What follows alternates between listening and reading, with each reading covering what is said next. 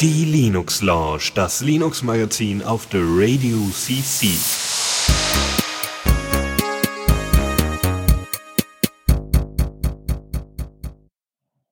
Es ist der 23. Mai 2023. Ihr habt die Folge 269 der Linux Lounge auf den Ohren, den deutschen Podcast zu Open Source, Linux, Gaming und was wir sonst noch unter den Teppich gefunden haben.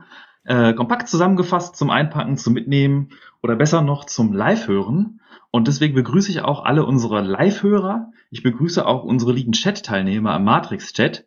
Aber wen ich vor allem natürlich begrüße, sind die weiteren 2/3 der Linux-Lounge, ohne die es nicht geht. Also hallo Chris. Hallöchen zusammen. Und hallo Dennis. Ja, schönen guten Abend.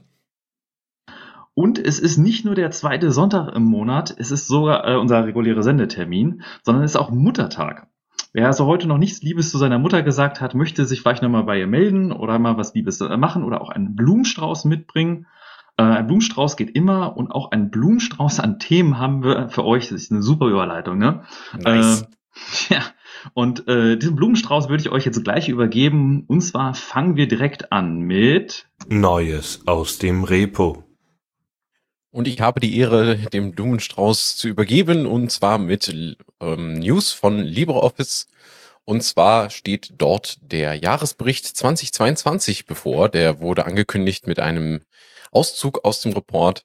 Neben allem rund um die Document Foundation wird auch hier über die Verbesserungen von LibreOffice im Jahr 2022 gesprochen, und prominente Verbesserungen, die vorgestellt wurden, wollten wir euch hier einmal kurz mitgeben. Und zwar gehören dazu klar benannte Optionen mit sinnvollen Schriftgrößen bezüglich der Breite von Begrenzungslinien. Da war nämlich bisher immer so ein bisschen schwierig einzuschätzen, so ja, wie groß ist denn das jetzt? Da muss man sich mal durchprobieren, bis man dann das Richtige gefunden hatte. Das wurde jetzt verbessert. In Calc gibt es 2 prominente Verbesserungen. Zum einen die Sparklines, die sogenannten Mini-Diagramme wurden eingeführt, mit denen man eben ein diagrammähnliches Bild in Zellen seiner Tabellenkalkulation platzieren kann, um numerische Inhalte visuell darzustellen. Außerdem werden ausgeblendete Spalten bzw. Teilen jetzt mit einem Indikator versehen, sodass man leichter merkt, dass da was fehlt, um sie wieder auszuklappen, wenn man es benötigt. Der Schriftart-Dialog wurde überarbeitet, um kompakter zu bleiben. Bei der Design-Community gibt es schon seit längerem jetzt eine Vorgabe, die dafür sorgen soll, dass solche Dialoge, die sich über dem eigentlichen Programm öffnen, möglichst so kompakt bleiben, dass sie auch auf kleineren Bildschirmen gut funktionieren. Der Schriftart-Dialog war immer etwas schwergewichtig und hat dagegen verstoßen. Entweder sind einem dann aufgrund der kleinen Fenster dann Teile des Dialogs irgendwie verloren gegangen, man hat die nicht gesehen. Oder andersherum hat man dann eben halt einen viel zu großen Dialog gehabt im Verhältnis zu den anderen und war dann vielleicht ein bisschen erschlagen davon, wenn man einen größeren Bildschirm hatte, und das wurde jetzt eben halt angepasst. Der ist jetzt kompakt und funktioniert auch gut auf kleineren Bildschirmen. Und außerdem wurde das Co-Libre-Icon-Theme jetzt verbessert. Das hat eine dunkle Variante bekommen, um mit besser mit dunklen Systemthemen zu funktionieren. Das wurde vor allen Dingen deshalb gemacht, weil Co-Libre ist das Standard-Theme für die Windows-Installation von LibreOffice. Und da ja auch da inzwischen ein dunkles Thema eingeführt wurde bei Windows, wollte man sich dem dann anpassen, sodass das sich besser integriert in das Look and Feel anderer Windows-Fenster. Dark Mode, überall Dark Mode. Ja, alle brauchen wir einen Dark Mode. Okay, ich habe euch noch ein kleines Update mitgebracht, und zwar von Fubt oder auch Firmware Update Daemon. Und zwar ist das in der Version 1.8.15 erschienen. Ein üblicher Batzen an Support von neuer Hardware und kleineren Verbesserungen. Und vor allem auch ganz schön Support für den NRF52-Chip. Das ist so ein Chip, den findet man in vielen Bluetooth Low Energy Keyboards und Mäusen und so. Die kann Firmware Update Daemon jetzt auch unterstützen. Und auch weitere Logitech-Geräte von Unify, die neueren, was insofern ganz interessant ist, weil der Firmware-Update-Daemon, der ist ja gestartet als glaube ich, Firmware-Patch-Daemon für so einen Kolorimeter von dem Richard, der das entwickelt hat, dann aber besonders sich sehr gut verbreitet in dem Moment, als Logitech das Problem hatte mit den Unify-Receivern, dass es da eine Sicherheitslücke gab, mit dem man die Tastatureingaben und Mauseingaben mitsniffen konnte. Und wenn ihr eine alte Logitech-Maus habt und da noch nicht die Firmware geupdatet habt mit diesem Unify-Receiver, ist das ein guter Hinweis. Das ist jetzt schon 2-3 Jahre her. Das ist jetzt nicht erst gestern passiert. Aber Vielleicht habt ihr noch eine alte Maus oder so, dann lohnt es sich auch FEUPD, weil der wird euch das einfach anzeigen als verfügbares Firmware-Update und kann euch dann auch die Firmware von diesem Receiver updaten. Das finde ich besonders praktisch insofern, als dass ich nämlich selber auch diese ein paar Logitech Unify-Geräte habe. Und dann werde ich das direkt mal ausprobieren. Bin mal gespannt, ob ich das gebacken kriege, dass ich da zumindest mal angezeigt bekomme, dass er das auslesen kann und so. Und ich probiere das aus. Finde ich gut. Das war tatsächlich, du konntest dir diese Hardware, mit der du das mitschneiden konntest, konntest du dir bei AliExpress irgendwie für $5 bestellen. Und das macht für eine sehr interessante Sicherheitsdemo, wenn du irgendwie auf der Firma Leute davon überzeugen willst, dass man ein bisschen auf Security achten muss, wenn man mal so Eingaben mitsnifft. Und ich erinnere mich noch damals, da war das auch relativ einfach, dann bei uns in der Firma zu sagen, hey, ihr wollt sicher gehen, dass euer Dongle geupdatet ist und die neueste Firma habt, gebt mal eure Dongle her, bei mir eingesteckt und bup, bup, bup, alle geupdatet und dann war man das coole Linux-Kind, was das alles konnte und die Windows-Nutzer haben doof aus der Wäsche geguckt. Wahrscheinlich ist das im Logitech-Treiber mittlerweile in Windows auch drin, aber trotzdem, Firmware-Update-Daemon finde ich auf jeden Fall ein sehr praktisches Tool. Ja gut, dann komme ich direkt mal zum nächsten Thema. Und zwar haben wir euch jetzt direkt zweimal in Folge Themen mitgebracht, eigentlich in die Zockerecke gehören, aber ich habe entschieden, aufgrund der Besonderheit des Releases es euch mit Neues aus dem Repo zu bringen. Und zwar D8VK oder D8VK bringt ein erstes Stable Release der DirectX 8 Kompatibilitätsschicht für Vulkan mit. Und zwar ist das die Version 1.0, also die Definitive Release of D8VK with the widest possible support for direct 3D8 games and apps on Linux. Das Besondere daran ist vor allen Dingen, wenn man die Wine-Kompatibilitätsschicht oder sowas benutzt, man braucht nicht mehr länger die D3, D9 DLL zu installieren, damit das funktioniert. Das ist jetzt irgendwie hardlinked innerhalb der Library. Das war vorher irgendwie noch notwendig und hat häufiger dafür gesorgt, dass Leute sich beschwert haben, so hey, ich habe mir dieses D8VK installiert, das funktioniert ja gar nicht richtig, warum ist das denn so? Und dann immer so, ja, du musst trotzdem noch nach wie vor diese DLL danach installieren und irgendwie mit reinwerfen, sonst funktioniert das nicht. Und das wurde jetzt mitigiert und ja, es gibt in dem von uns verlinkten Release-Report auf GitHub gibt es auch eine interessante Statistik zu der Performance von D8VK. Das sieht auch sehr interessant und spannend aus. Das Ganze wurde getestet mit 3D-Mark, ich glaube 20.1 oder so, müsste ich nochmal nachgucken. Auf jeden Fall auch schon eine ältere Version natürlich. Und ja, die Zahlen können sich sehen lassen. Wer da interessiert ist, blickt gerne mal rein in das erste Stable-Release für DirectX 8. Und ich schließe mich an mit einer weiteren Kompatibilitätsschicht und zwar für die etwas neueren Spiele, die unter Windows die DirectX-Schnittstelle verwenden. Die verwenden ja meistens DirectX 9, 10 oder 11 oder 12. Und da gibt es ein Projekt, quasi Schwesterprojekt, was auch in Proton mitgenutzt wird, das DXVK-Projekt, welches vor kurzem in der Version 2.2 veröffentlicht wurde und auch einen ganzen Batzen an Bugfixes mitnimmt. Vor allem wurde die Unterstützung für D3D on 11 verbessert. Musste ich mich selber einlesen, aber da geht es wohl darum, dass DirectX 11 Devices von einem DirectX 12 kompatiblen Gerät erstellt werden, also quasi Schnittstellen für die Spiele. Und dieser ganze Satz an Bugfixes, die helfen auch bei einigen Spielen. Es gibt auch spielspezifische Bugfixes, unter anderem Sachen wie Far Cry 2, Warhammer 40k, Space Marine, Halo, DC Universe Online, Cold 4 und andere Spiele. Außerdem wurde 3D9 Partial Presentation Support. Bin nicht so sehr drin in der Thematik, aber es ist wohl auch was, worauf einige Leute gewartet haben, wird jetzt unterstützt. Und auch ein Haufen weiterer Bugfixes, die man dann hoffentlich im nächsten Proton-Release mit hat und damit seinen Support unter Linux für die Spiele weiter verbessert. Ich habe ja in dem Showcase von D8VK wird The Elder Scrolls 3 Morrowind gezeigt, wie es unter die D8VK läuft. Und da habe ich mich schon ein bisschen geärgert, weil ich mir da dachte so, eigentlich brauche ich das gar nicht mehr für Morrowind, weil ich ja eigentlich The Elder Scrolls 3 eigentlich nur noch unter Open Morrowind spiele, also OpenMW, das ja irgendwie gefühlt jetzt für mich der Quasi-Standard als Linux-Gamer ist. Jetzt bin ich irgendwie versucht gewesen, das auszuprobieren, aber irgendwie müsste ich mir dann eine zweite Installation machen. Der ganze Aufwand ist irgendwie ein bisschen schade. Es wäre spannend gewesen, mal zu gucken und auch zu vergleichen, so wie kommen die Engines gegeneinander an und so weiter. Ich hoffe, dass irgendjemand anders Zeit und Lust hat, das mal zu machen, dass ich irgendwie demnächst mal einen Blogbeitrag dazu finde, dass jemand das mal vergleicht. Ansonsten muss ich da vielleicht mich doch mal dran setzen. Ja. Jedenfalls sehr spannend, was da in diesem Bereich passiert gerade. Aber ich glaube, OpenMW verbessert doch sogar stellenweise dass einige im Kampfsystem einige Details, die quasi machen, dass man etwas abgerundetere Experience hat, wenn man OpenMW verwendet, anstatt die Original-Engine. Ja, auf jeden Fall. Da sind auch grafisch viele Sachen überarbeitet und so.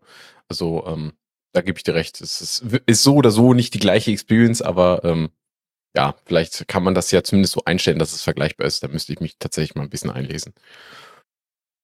Aber gut, kommen wir zu den weiteren Themen in unserer Rubrik. Ich habe noch mitgebracht Resonance, einen modernen GTK-basierten Musikplayer. Der ist allerdings noch im Alpha-Status. Und das Allerbeste daran, er ist in Rust geschrieben. Sehr gut, dankeschön. Da war ich jetzt nicht drauf vorbereitet, aber ich wusste genau, was du meinst. Das hat super funktioniert. I like. Genau, was ist Resonance? Was sind seine herausstechendsten Features? Also es sieht aus, wie ein moderner Musikplayer aussehen soll, finde ich. Also ich glaube, da haben ja vor allen Dingen Plattformen wie Spotify auch Standards gesetzt. Was passiert also hier, wenn man den öffnet, dann sieht das sehr abgerundet aus. Es hat die UI-Color, die passt sich also auch euren abgespielten Titeln beziehungsweise den Albumcovern des Titels an. Ihr könnt Playlists erstellen, also das, was man so erwarten würde. MPRIS, das Media Player Remote Interfacing Specification Standard, wird unterstützt. Also, dass ihr quasi direkt dass euer System über den D-Bus mitbekommt, hey, da ist gerade der Musikplayer am Laufen, den kann ich ja steuern, und zeigt euch das dann zum Beispiel in eurer Taskleiste entsprechend an oder so, dass ihr den minimieren könnt und könnt ihn dann über so ein kleines Icon steuern. Das funktioniert sehr gut. Habe ich auch schon ausprobiert natürlich. Es gibt eine Discord-Integration, sodass ihr eure Rich Presence mit der Musik füllen könnt, die Resonance gerade spielt. Last.fm Scrobbling ist drin. Was ich interessant finde, ist die Priorisierung an Features, weil bevor ich mich um Discord oder um Last.fm gekümmert hätte, ich mich erstmal darum gekümmert, dass ich sowas wie mehrere Bibliotheken unterstützen kann, weil aktuell läuft es so, ihr werdet am Anfang darauf hingewiesen, dass es ein Alpha-Status ist, danach könnt ihr einen Speicherort für eure Musikbibliothek auswählen, dann wird die einmal durchsucht und hinzugefügt, das funktioniert alles ganz wunderbar. Und dann könnt ihr die auch abspielen. Und ich habe allerdings das Thema, ich habe zwei verschiedene Ordner, an denen ich verschiedene Musik lagere, und ich wollte eigentlich gerne alles so zusammenwerfen. Das geht aber nicht. Sobald ich den versuche, über den Einstellungsdialog eine weitere Bibliothek hinzuzufügen, die ihr dann bitte auch durchsuchen und hinzufügen soll, um das Ganze dann zu mergen, dann macht er das einfach nicht. Der zeigt dann an, ja, wurde hinzugefügt, aber es passiert dann nichts. Also irgendwie ist da noch ein bisschen der Wurm drin. Und das hätte ich ehrlich gesagt erwartet, dass solche Basics funktionieren, bevor ich Last.fm Scrobbling bekomme, aber okay.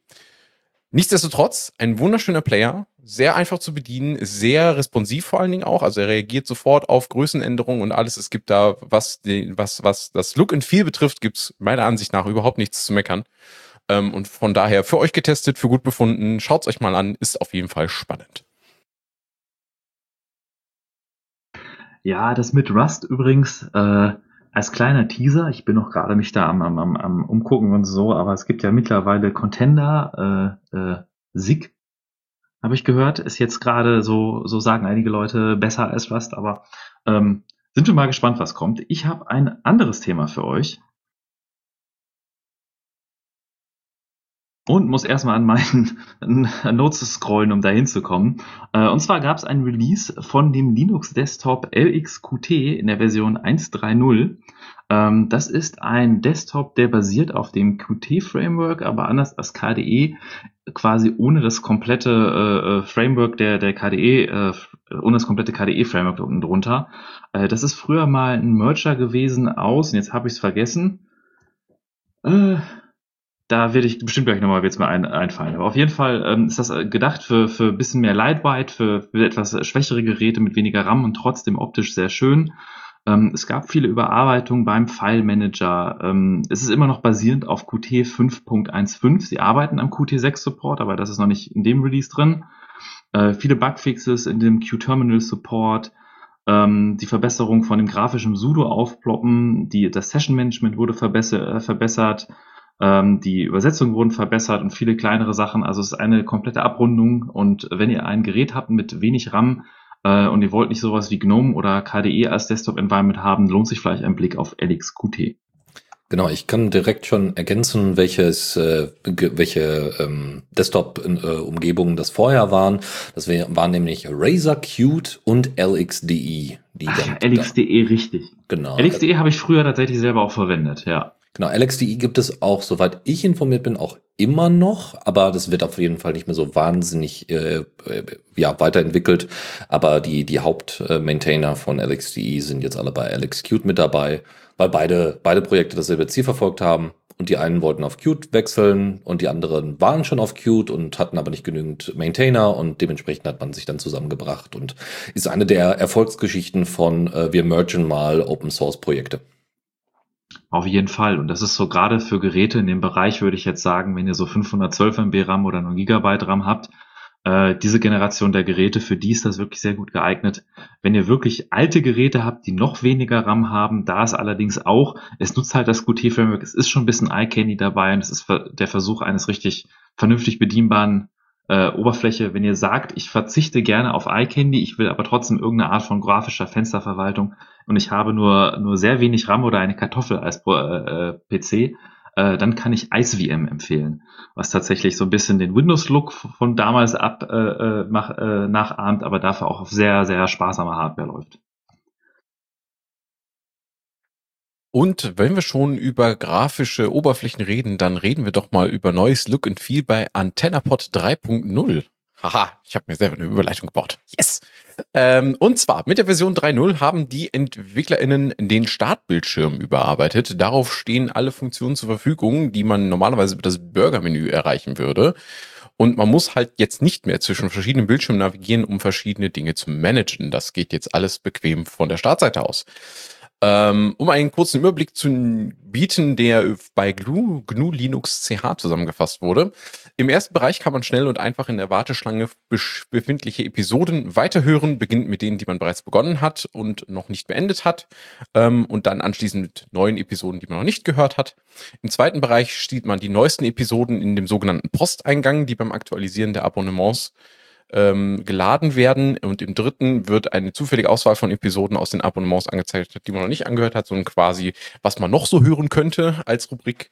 Im vierten Bereich werden die meistgehörten Abonnements gezeigt und im fünften und letzten die Downloads verwaltet. Auf dem Startbildschirm, der jetzt als Standardseite eingestellt ist, können die verschiedenen Bereiche über das 3-Punkte-Menü aktiviert bzw. deaktiviert werden. Der Bildschirm unterstützt Wischaktionen, ebenfalls konfigurierbar. Und es ist möglich, auch einen anderen Bildschirm als Standard einzustellen. Ich war ja damals lange AntennaPod-Nutzer. Ich höre ja immer beim Gassi-Gehen-Podcast und auf dem Weg zur Arbeit. Und bin aber seit einiger Weile zu Podverse Podverse gewechselt. Was irgendwie von der Bedienung her, gerade auch gegenüber AntennaPod, auch teilweise wegen der Oberfläche, ich irgendwie Podverse deutlich sympathischer finde. Außerdem unterstützt Podverse Value for Value. Also wenn ihr eure Podcasts unterstützen wollt und die Value for Value unterstützen, könnt ihr das da mit dem Hören machen. Ich hoffe ja, das ist ein Feature, was auch in AntennaPod irgendwann mal nachgereicht wird. Ich habe mir aber das AntennaPod-Update vorhin installiert und muss tatsächlich sagen, ich bin positiv überrascht. Also die Oberfläche ist wirklich ein wenig aufgeräumter geworden, ein bisschen intuitiver und vielleicht auch mal wieder eine, wenn jemand also AntennaPod mag, ich glaube, ihr werdet dieses Update mögen. Vielleicht noch als Hinweis noch dazu, ich hatte ja gerade erwähnt, dieser dritte Bereich, der zeigt eine zufällige Auswahl von Episoden aus euren Abonnements. Das ist hier ganz wichtig, weil AntennaPod hatte ja schon immer quasi Privacy First als Designprinzip mit dabei. Das ist also nicht so, dass eure Abonnements irgendwo hingeschickt werden und dann irgendein toller Empfehlungsalgorithmus darüber läuft und euch dann welche Episoden anzeigt, sondern das ist wirklich zufällig, beziehungsweise der Algorithmus, der das auswählt, ist bei euch auf dem Gerät integriert und es basiert wirklich nur lokal auf den Abonnements, die ihr da in dem AntennaPod konfiguriert habt. Das war wohl ganz besonders wichtig, dass das so bleibt, und dementsprechend das nochmal mit dem im Mind, wenn da jetzt nicht genau das vorkommt, was ihr jetzt so erwarten würdet, oder erwartet vor allen Dingen nicht, dass ihr da jetzt zum Beispiel neue Podcasts vorgeschlagen bekommt oder so. Das leistet die App halt mit Absicht nicht, um eure Privatsphäre zu schützen. Und ich habe euch zuletzt mitgebracht ein Major-Update von der Fotoverwaltung unter Linux DigiKam, welches in Version 8.0 am 14. April veröffentlicht wurde. Und zwar, wenn ihr RAW-Fotos unterentwickelt, unter Linux und nachbearbeitet und so, da gibt es zum Beispiel Darktable als sehr beliebtes Programm, was häufig verwendet wird, was sich sehr stark an Lightroom orientiert, der kommerziellen Software von Adobe.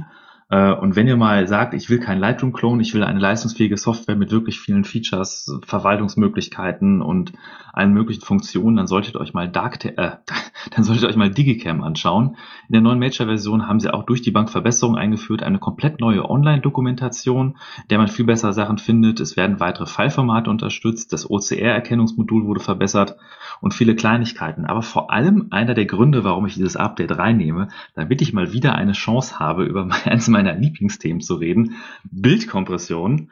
Und zwar hat digiKam etwas geschafft und Google, ich nehme es dir immer noch sehr böse, scheiße auf dich, sie haben JPEG XL Support eingebaut.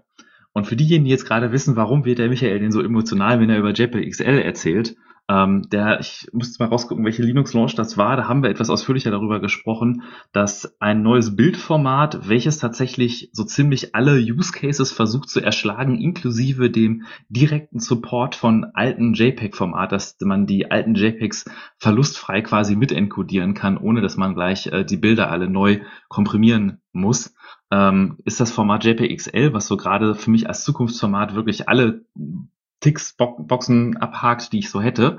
Nur ein Format setzt sich nur durch, wenn es auch in den Browsern unterstützt wird. Und es gab einen Browser, der hatte das unter einem Beta-Feature-Flag versteckt und dann irgendwann gesagt, naja, das nutzt ja keiner, deswegen schmeißen wir es raus. Das war Chrome mit Google. Und damit hat Google quasi offiziell JPEG XL so ein bisschen getötet und das nehme ich Google immer noch sehr böse.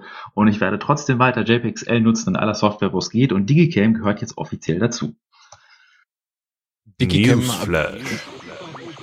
Huch, da waren wir ein bisschen fix schon in der nächsten Kategorie. War der Dennis jetzt ein bisschen schnell mit dem Finger. Du, schreib doch meinen Namen mit Absicht darunter, damit du das siehst. Ja, ich hatte schon hier die Sachen alle offen, deswegen. Ja, dann, Chris, dann machen wir aber jetzt hier noch mal kurz. Ja, genau. Was ich noch ergänzen wollte zu digiKam. Ich benutze das auch selber und ich kann sagen, wer es noch nicht benutzt hat, aber interessiert ist, ich habe eine relativ große Familienfotobibliothek jetzt der letzten Mal durchforsten, deduplizieren und teilweise auch neu ordnen müssen.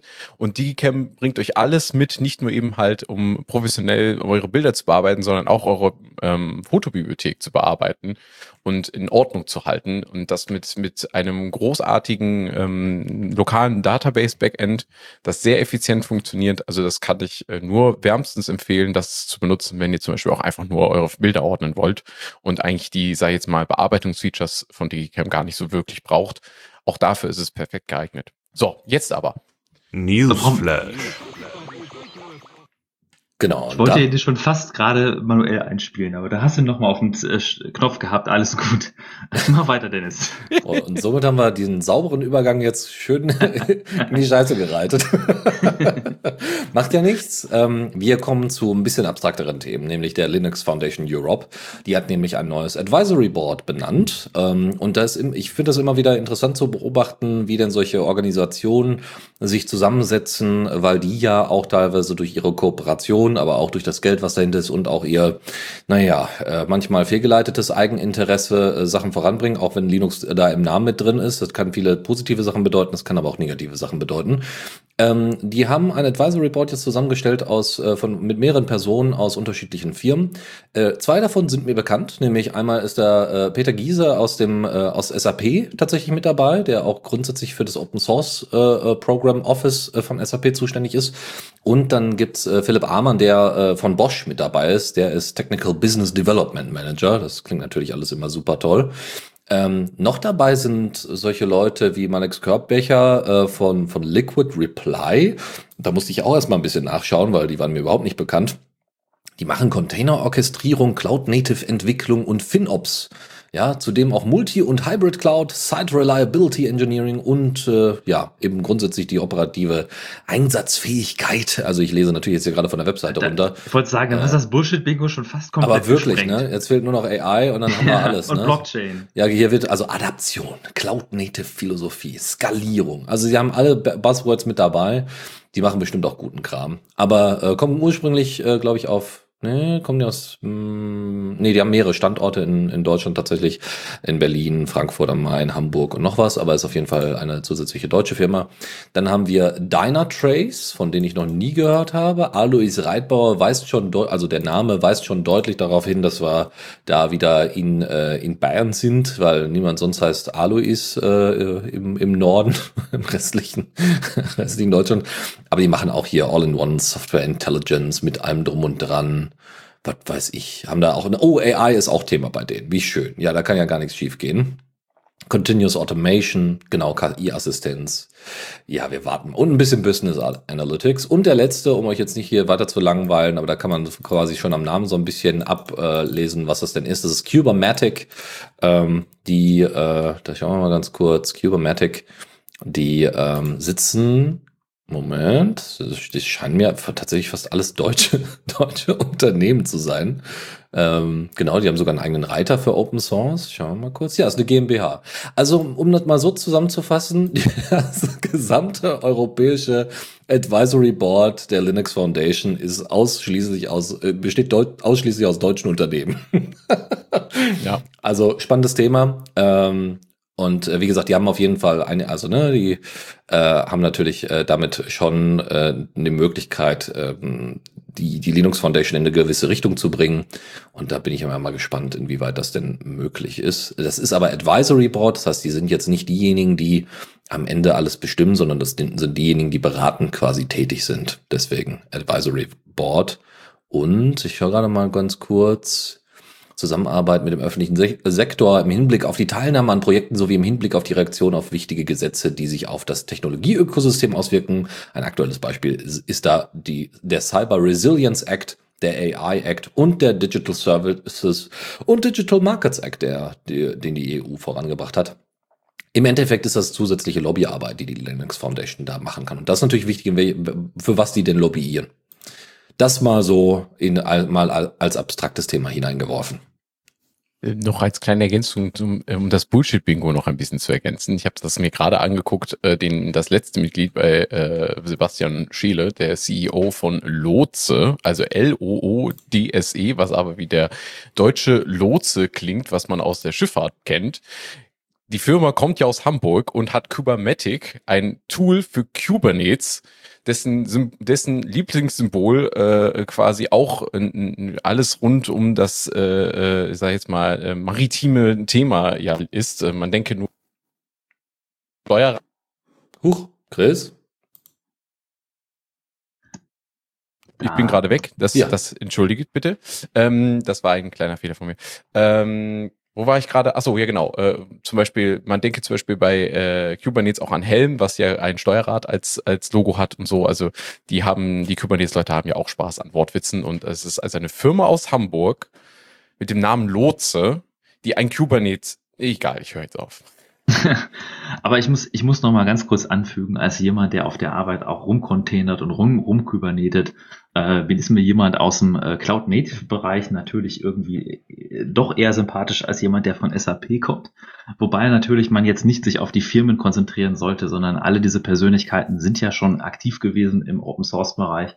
Und es ist auch wichtig, gerade um die Connections zu haben in die Industrie und wirklich was bewegen zu können, dass die Linux Foundation Europe, dass die da entsprechend diese Leute hat. Und vielleicht ist das auch eine Gelegenheit für euch, wenn ihr euch mal damit beschäftigen wollt, mit der Linux Foundation, wer da so alles bei ist. Und dass die auch wirklich das tun, was im Interesse der Open Source und Linux ist. Dann habe ich eine Neuigkeit, die leider etwas schwammiger ist, aber trotzdem nicht unwichtig. Und zwar hat Intel am Freitagnachmittag neue Microcodes für Intel-Prozessoren veröffentlicht. Und natürlich ist jetzt so die Sache so, Microcode, Intel-Updates gibt es mal immer wieder so, was da so interessant. Naja, normalerweise hat Intel einen gewissen Update-Zyklus, dass sie das eigentlich immer dienstags machen. Also es ist schon mal außerhalb deren Zyklus, was schon mal interessant ist. Und normalerweise bei den Updates stehen dann immer dran, in den Changelogs stehen Referenzen auf Security Advisories, wenn es zum Beispiel ein Security-Problem gibt. Da ist eine Security Advisory verlinkt mit der Nummer NA, not available. Das heißt, es wurde irgendwas gefixt, was noch nicht öffentlich bekannt ist, und es wurde außerplanmäßig an einem Freitagnachmittag ein Microcode-Update gepusht. Ups. Und die Microcode-Updates gehen auch zurück bis auf Prozessoren der 8. Generation, was noch nicht mehr heißt, dass das bis auf die 8. Generation zurückgeht, sondern eventuell einfach nur, dass die letzte Generation ist, wo Intel Bock hat, die zu unterstützen. Und man fragt sich jetzt natürlich in der Community, was dahinter ist. Vielleicht ist es gar nicht so Spezielles oder es ist wahrscheinlich vielleicht auch irgendeine neue Spectre-Variante oder irgendwas ganz anderes, was wir jetzt am Montag krachend hören werden, was sich Intel wieder komplett zerlegt hat mit ihrer Security-Architektur. Und da lohnt es sich auf jeden Fall, Microcode-Updates zu machen. Die bekommt man üblicherweise entweder durch seine BIOS-Updates von seinem BIOS-Vendor oder unter Linux könnt ihr auch bei eurer Distribution, haben die meisten Distributionen, dass wenn ihr ein Kernel-Update macht, dann wird das ins init-ramfs mit eingebaut. Also ich habe so ein Intel-U-Code unter Gentoo, heißt das Paket Intel-U-Code, wo man dann einfach quasi beim Bauen des init-ramfs-Systems wird das damit eingepackt und wenn der Kernel startet, lädt er das quasi beim Booten direkt nach. Und die Version, die sie jetzt rausgebracht haben, ist die Version 2023-05-12. Also von vorgestern und sind mal gespannt, was am Montag dabei rumkommt. Es ist auch übrigens, ja, sorry? Ich wollte nur sagen, ich finde das auch extrem interessant, weil ich meine, so ein Release lässt ja echt viel Raum für Spekulationen und das kann ja von, wie du ja sagst, das ist einfach irgendwie so, ja gut, das war jetzt so eine Kritik. Jemand hatte Bock, am Freitagnachmittag den Firmware-Update für Prozessoren zu pushen. Bestimmt. Warum auch immer. Ne? Auf der anderen Seite, vielleicht ist das im wahrsten Sinne des Wortes eine kriegsentscheidende Geschichte gewesen, die man schnell durchkriegen wollte, denn wenn wir eines über den Ukraine-Krieg wissen, dann, dass es nicht nur einfach ein Krieg mit Material und Menschenleben ist, sondern auch ein Krieg der Informationen. Und dementsprechend kann das auch Relevanz haben. Ja, und ich finde es natürlich, ist es so eine Sache, dieses Veröffentlichen von Security-Problemen. Da war ja gerade im Anfang von Spectre, wurde da viel darüber diskutiert, wie man das macht. Und da gab es manchmal auch diese geschlossenen Listen, wo auch einige relevante Open-Source-Personen nicht drin waren und dann einige Open-Source, weil dann irgendwie die Cloud-Anbieter, weil die am ehesten davon betroffen sind, einige Leute ausgeschlossen haben, die gesagt haben, ja, wir könnten das fixen, das können wir jetzt nicht, weil wir uns ausschließen, wir hören das auch durch die Nachrichten. Dann hat sich das alles geändert und es ist jetzt gerade schon so ein bisschen gang und gäbe, Security-Updates rauszuhauen und mit der Veröffentlichung der News dazu ein bisschen zu warten. Trotzdem ist es so ein mulmiges Gefühl und mir wäre es eigentlich lieber gewesen, würde das etwas zeitnah passieren. Also das würde Intel schon direkt am Freitag oder vielleicht gestern schon gesagt haben, worum es geht. Wir dürfen gespannt bleiben. Okay. Dann habe ich jetzt auch mal was Kontroverses dabei und zwar habe ich einen interessanten Blog-Eintrag in unserem Newsfeed gefunden, den ich mit euch mal besprechen wollte und zwar hat Nibblestu, wie der Blog oder auch die Person sich selbst nennt, Realname ist Jussi Pakkanen, wohl darüber gesprochen, warum Open-Source-Entwicklung oder Software wirklich besser ist. Und spricht in diesem Beitrag über die weniger beachteten Vorteile von Open-Source-Entwicklung, wie ich zumindest für mein persönliches Empfinden gefühlt habe. So als Beispiel wird zum Beispiel angeführt, dass das Virus-Scanning bei Windows-Prozessaufrufen stark bestraft. Also das heißt, wenn zum Beispiel man jetzt Browser betrachtet, Google Chrome, Firefox ist ja völlig egal, da werden ja heutzutage gerne für die verschiedenen Tabs auch einzelne Prozesse gestartet, damit die schön alle einzeln zu managen sind. Und bei Windows ist es ja so, standardmäßig haben wir da den Windows Defender. Und der Defender braucht halt selber zum Scannen schon ein paar Millisekunden und der scannt halt bei jedem Prozessaufruf. Also bei jedem neuen Fork von einem Prozess scannt er erst einmal die Binary und schaut, ob das okay ist. Und nein, das wird nicht gecached. Also es ist schon eine harte Nummer. Das heißt, vor allen Dingen solche Sachen wie Multithreaded-Geschichten, Browser und so weiter, all das wird von den, sag ich jetzt mal, Kernkomponenten des Windows-Betriebssystems extrem stark bestraft. Und es ist wohl schon länger bekannt, dass dem so ist und das wurde auch schon mehrfach von verschiedenen Seiten wohl angemerkt und das ist dem Unternehmen also wohl dann hoffentlich bekannt, aber es wurde nie etwas unternommen, um diesen Umstand zu beseitigen und das schon seit Jahren Und Pakkanen spricht hier von sogenannten Damagement, also eine Mischung aus Damage und Management, dass irgendwo auf mittlerer Management-Ebene also jemand sitzt und da den Daumen drauf hält und sagt, nein, wir müssen hier Features kloppen, wir können so einen Kram jetzt, wir können kein Geld dafür ausgeben, so einen kleinen Kram jetzt zu mergen. Es funktioniert doch. Das brauchen wir jetzt nicht irgendwie fixen. Das ist übrigens, wie er sagt, natürlich reine Spekulation, aber er selbst oder sie selbst hätte das schon selbst in irgendwelchen größeren Konzernen erlebt. Und da muss ich sagen, das kann ich so bestätigen, dass ich das auch schon gehört und mitbekommen habe, dass das bei manchen Konzernen gerne mal so läuft, je nachdem, mit wem man da so zu tun hat. Die Kernaussage jedenfalls rund um dieses Beispiel ist eigentlich folgende. Ich zitiere jetzt einfach mal. In Open Source Development, the technologically incompetent cannot prevent the technologically competent from improving the product. Also durch Open-Source-Entwicklung wird es den technisch inkompetenten Personen unmöglich oder zumindest sehr schwer gemacht, technisch kompetente Personen am Verbessern des Produktes zu hindern. Denn was in dem einen Fall eben Policy in einem Unternehmen ist, die vom Management halt durchgedrückt wird, das gibt es in der Regel so bei Open-Source-Projekten nicht. Oder wenn es das gibt, dann kann man das Open-Source-Projekt einfach forken und sagen, ich verbessere es trotzdem, ist mir doch egal, was du davon hältst. Und diese Möglichkeit existiert halt in sage ich jetzt mal, Closed-Source-Projekten schlicht und ergreifend häufig nicht. Dann gibt es da noch so einen Seitenhieb am Ende, so als Appendix wird das da dran geschrieben. Da verweist Pakkanen auf die CO2-Fußabdruck-Hinweise, die man seit neuestem unter Windows 11 bekommt, welche im Lichte der ineffizienten Systemkomponenten, die ja am Anfang im Blogbeitrag erwähnt werden, wie hohen gegenüber den Nutzenden erscheinen. Auch hier ein Hot-Take, den ich da für mich mitgenommen habe.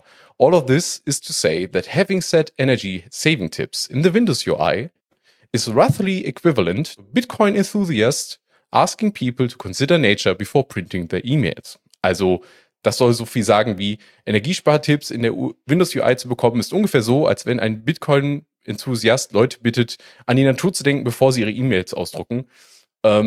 Ja, nette Takes, wie ich finde. Ich konnte dem Gedankengang von Pakkanen da sehr gut folgen. Und ja, vielleicht hören wir da einfach mal die Meinung von meinen Kollegen. Wie seht ihr das?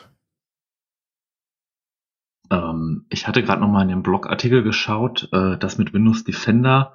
Vielleicht nochmal ein bisschen zur Ausführung. Also gerade wenn man die ganze andere Malware, Anti-Malware-Software kennt unter Windows, die teilweise noch viel schlimmer war und den Rechner einfach kaputt gemacht hat, ist der Windows Defender da schon relativ gut. Das konkrete Problem, was sich da beschwert wird, ist, dass der Defender, wenn er einen Prozess scannt, dass er das Single-Threaded macht, dass der selbst bei bekannten Binaries die nicht cached und dass es da einige Dinge gibt, die immer so eine Penalty, also so einen Aufrufverzug produzieren, was halt diese Projekte daran hindert, an einigen Features und behindert. Und der interne Engineer in Microsoft offiziell dazu nichts sagt, aber inoffiziell wohl hat durchscheinen lassen, dass das durchaus bekannt ist und gewünscht würde, das zu verbessern, das aber firmenpolitisch intern einfach nicht möglich ist. Also dieser Take, diese Ecke an der ganzen Aussage ist etwas, was ich tatsächlich selber durchaus unterschreiben würde, was für mich der Unterschied zwischen Open Source und Closed Source an einiger Stelle macht, ist, dass die Leute, die an Open Source arbeiten, das sind Leute, die darauf Bock haben. Das ist Leute, die eine gewisse Passion haben, die irgendwas erreichen wollen, machen wollen. Das sind die Leute, die auch meistens Ahnung haben. Und jetzt mal so als Hot Take in die Runde gesetzt, du hast in der Firma immer so einen gewissen Prozentsatz an Leute, die sind froh, wenn sie abends irgendwie ihre Stunden abgearbeitet haben, die irgendwas machen, nur keinen guten Code schreiben. Und da ist das führt natürlich auch dazu, dass nicht immer die Sachen gemacht werden, die vielleicht immer am sinnvollsten sind. Aber die Sachen, die gemacht wurden, halt meistens besser gemacht wurden. Und das sehe ich auch durchaus, da stimme ich dem Blog sehr zu, dass der Open Source besser ist. Die Sache mit dem CO2-Abdruck allerdings, das ist dieses so schöne Whataboutism. Ja, wie viel sinnvoll man damit jetzt irgendwie bewegen kann, wenn man das in Windows anzeigt und dass es mehr Marketing-Gag ist, als irgendwie was der ernsthafte Wille, da einen Unterschied zu machen, ja. Allerdings heißt das nicht, dass deswegen sowas schlecht ist, dass man die Awareness da versteigert und solche Sachen mit anzeigt. Und auch wenn der Bitcoin-Miner dir sagt, hey, druck nicht alle Mails aus, dann heißt das nicht, dass es dass es nicht plötzlich nicht doch in Ordnung ist, seine Mails auszudrucken, nur weil der andere kilowattweise Strom verbraucht. Das ist natürlich auch Kacke, aber ne, das ist so, dieser Vergleich, finde ich, hinkt ein bisschen. Man sollte mit beiden aufhören und an mehreren Stellen ökologisch denken, was aber nicht heißt, dass dann irgendwie es blöd ist, die Awareness da bei den Nutzern irgendwie zu erhöhen. Ja, da bin ich auf jeden Fall bei dir. Nachhaltige Softwareentwicklung ist auf jeden Fall wichtig und auch richtig, und ich glaube, dass es wird ja auch von Packernen in dem Blogbeitrag ja auch argumentiert, es ist ja nicht so, als wenn es der Firma oder beziehungsweise Microsoft jetzt wehtun würde, etwas an der Energieeffizienz der Programmierung der verwendeten Komponenten irgendwie zu verbessern, weil, naja, energieeffizienter zu sein bedeutet Energie zu sparen. Energie zu sparen bedeutet weniger Geld für Energie auszugeben, was wiederum dann sich ja relativ schnell amortisieren sollte, oder zumindest nach einer gewissen Zeit sich amortisieren sollte, dass man quasi die Ausgaben für die Entwicklung der energieeffizienten Komponenten durch die Einsparungen an Strom und sonstigen Ressourcen wieder reinbekommt. Die Person sagt da in dem Beitrag so betreffend, ja, es gibt da bestimmt einige Ex-Google-MitarbeiterInnen, die da bestimmt in der Lage sind, einem zu helfen, mal den Break-Even-Point rauszurechnen. Google ist ja bekannt dafür, dass sie das auch tun, und solche Maßnahmen dann auch dahingehend bewerten. Und ich denke mal, das sollte dann hier auch ähnlich richtig sein. Zu dem anderen Punkt, von wegen dem Whataboutism, ja, finde ich auch immer ein bisschen schwierig. Auf der einen Seite gibt es halt nach wie vor den Vorwurf gegenüber dem sogenannten individuellen CO2-Fußabdrucks, dass er eine Ente der fossilen Industrie ist, um dafür zu sorgen, dass die Menschen sich mehr um ihren eigenen Fußabdruck Sorgen machen, statt politisch dafür einzustehen, dass Industrien endlich energieeffizient und umweltfreundlich agieren. Ja, aber wie auch schon jüngere Studien gezeigt haben, ist beides ja richtig. Man sollte sowohl bei den Industrien als auch bei jedem Einzelnen ansetzen und sich um die Natur kümmern. Und dementsprechend, ja, würde ich sagen, sind wir da beide relativ aligned. Noch irgendwelche Ergänzungen bei dir, Dennis? Ja, ich würde noch mal ein bisschen, das noch mal so ein bisschen herausfordern wollen, ob denn wirklich, es geht ja nicht nur um diese, also so ein bisschen diese Aussage, ne, durch Open Source Entwicklung wird es den technisch inkompetenten Personen, also ManagerInnen und so weiter, unmöglich gemacht, technisch oder weniger wahrscheinlich technisch kompetente Personen am Verbessern des Produktes zu hindern. Ist so ein bisschen schwierig, weil ja natürlich viele soziale Kompetenzen oder soziale Elemente dann noch mit einhergehen, ne? Also natürlich kannst du irgendwie Forks umsetzen und so weiter, aber beispielsweise, du hast eine bestimmte technische Entwicklung, also du hast einen Patch, der ergänzt werden soll, um eben dieses eine große Projekt entsprechend zu verbessern, ne? Sagen wir jetzt einfach mal. Das wird überall eingesetzt, alles toll. Und der Maintainer möchte das nicht, aus unterschiedlichsten Gründen. Ja, das kann persönliche Geschichten sein, das kann irgendwie, nee, das ist irgendwie nicht Teil unseres Projektes, das finden wir nicht so toll. Klar, dann ist ein Fork beispielsweise im Open-Source-Bereich möglich. Das heißt aber nicht zwangsläufig, dass dann irgendwie dann alle gewonnen haben, nur wenn dann ein Fork stattfindet, mit dem Patch drin, weil erstens muss dieser Fork dann weiterhin maintained werden. Und wenn aber die meiste Community, ja, aus der dann die ganze Open-Source-Entwicklung ja überhaupt erst stattfindet, dann gar nicht auf diesen Fork mit eingeht, dann hat man eben das Problem, dass selbst wenn man dann irgendwie so ein Feature ergänzen kann, selbst wenn man dann das Ding forken kann und so weiter, am Ende diese Ergänzung, dieser Patch dann doch nicht entsprechend stattfindet, ja, weil eben, ne, also gibt dann noch andere Pfadabhängigkeiten, und deswegen finde ich das, also ich kann verstehen, warum man auf diesen Gedanken kommt, und ich bin da jetzt nicht so 100% gegen. Ich will nur sagen, dass da ein ganz langer Rattenschwanz noch dranhängt, was das am Ende für gerade größere Projekte, die einen sehr hohen Bekanntheitsgrad haben und entsprechend bedeutet. Ja, bevor ich darauf antworte, Michael, möchtest du? Ich wollte dir zustimmen, Dennis, mit einem Ja, aber, dass natürlich also es ist möglich, nicht, dass es immer passiert, und dass gerade in dieser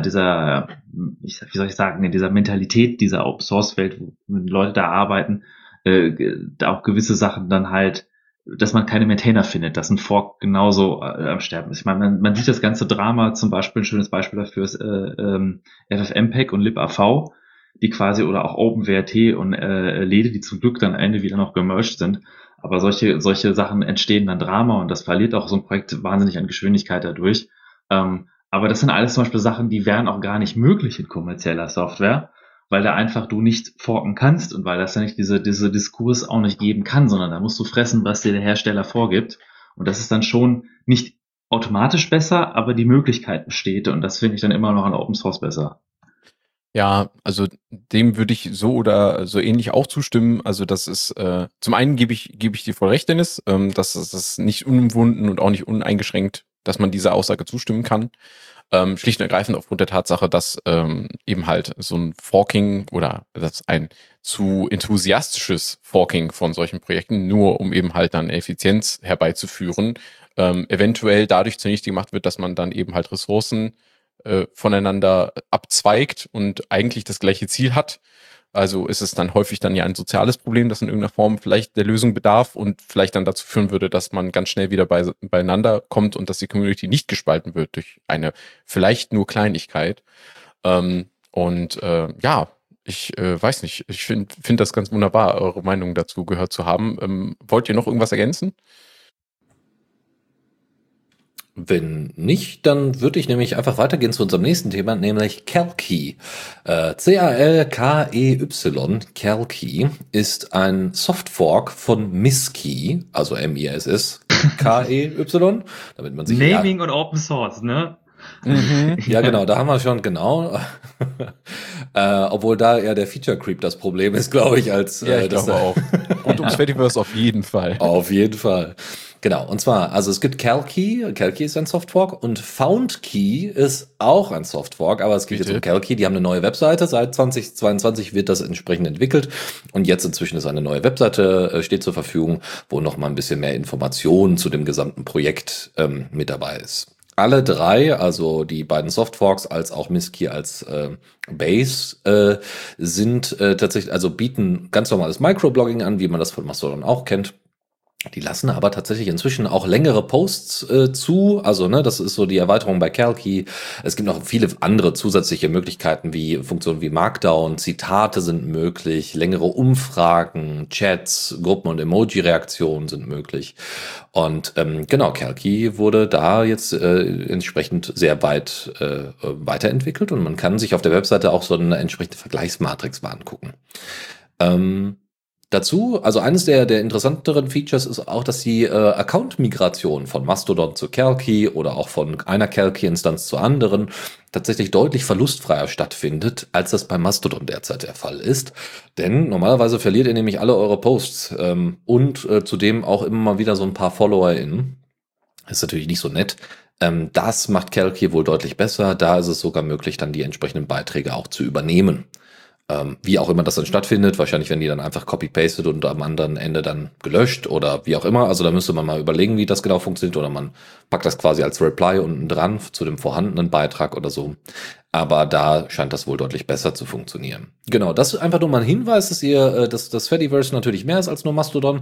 Gerade weil Mastodon vor kurzem ja auch angekündigt, also der Mastodon iOS Client oder grundsätzlich die Hauptclients ja noch verstärkter auf Mastodon.social quasi fokussiert sind, was sehr viel Kritik natürlich gegenüber Eugen und dem gesamten Projekt quasi eingebracht hat, anstatt irgendwie die Dezentralität stärker hervorzutun.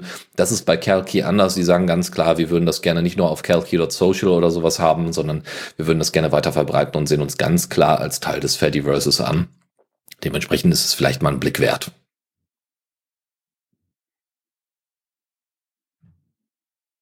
Und ich habe ein Thema, was etwas kritischer ist und man leider nicht mehr so viel davon hört. Aber das hatte sich letzte Woche herausgestellt, dass in Indien ein weiterer Angriff auf die Redefreiheit stattgefunden hat, und zwar, dass das Ministry of Home Affairs eine Reihe von Apps verboten hat, die dann aus allen App-Stores geflogen sind und nicht mehr verfügbar waren zu installieren.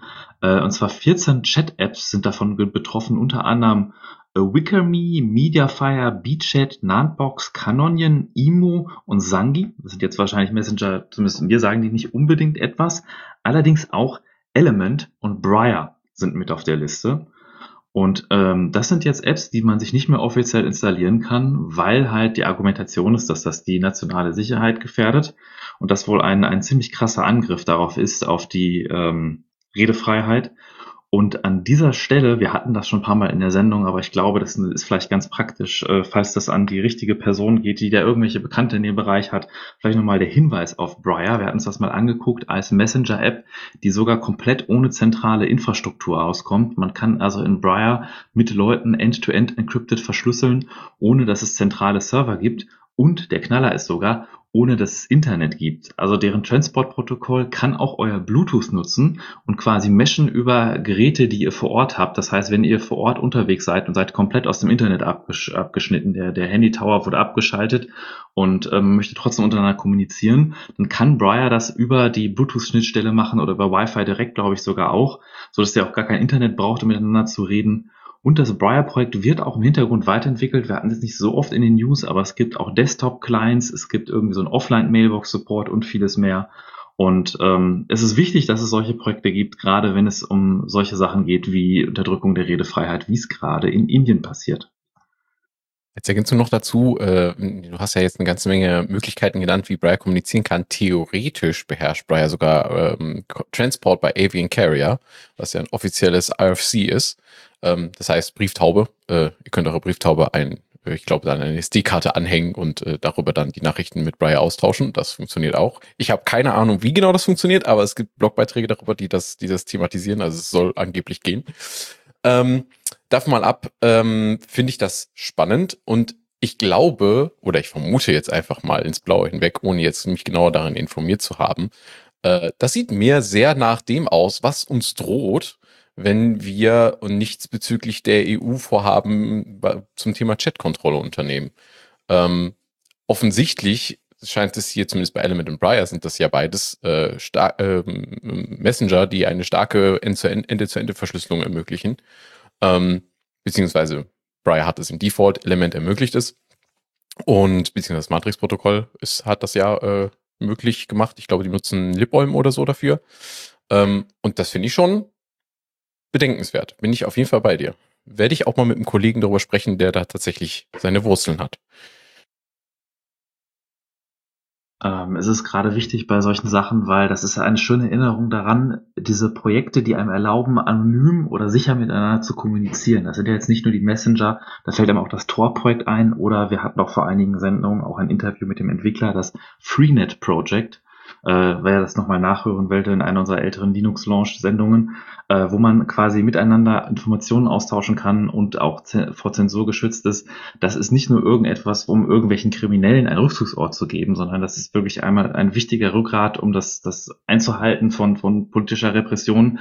Und in solchen Ländern, wo sowas wirklich Realität ist, dass die Leute daran gehindert werden, frei miteinander online zu reden oder sich auszutauschen oder Kritik zu üben an irgendwelchen politischen Strukturen. Und dass es wichtig ist, dass es solche Projekte gibt, die dann auch ermöglichen, zu kommunizieren, auch wenn diese ganzen Server abgeschaltet werden, auch wenn es geblockt wird von außen.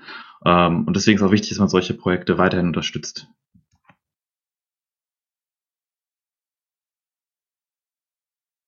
Bin ich absolut bei dir und ich gehe direkt weiter zum nächsten Thema. Wir bleiben beim Thema Kommunikation und reden über ein wichtiges Projekt im Fediverse, wie ich zumindest finde, weil ich benutze es tatsächlich auch regelmäßig. Und zwar vom drohenden Fall und dem Wiederaufstieg von Guppe mit gup.pe. Das ist ein Projekt, welches drohte eingestellt zu werden, aber durch eine Open Collective Initiative gerettet wurde.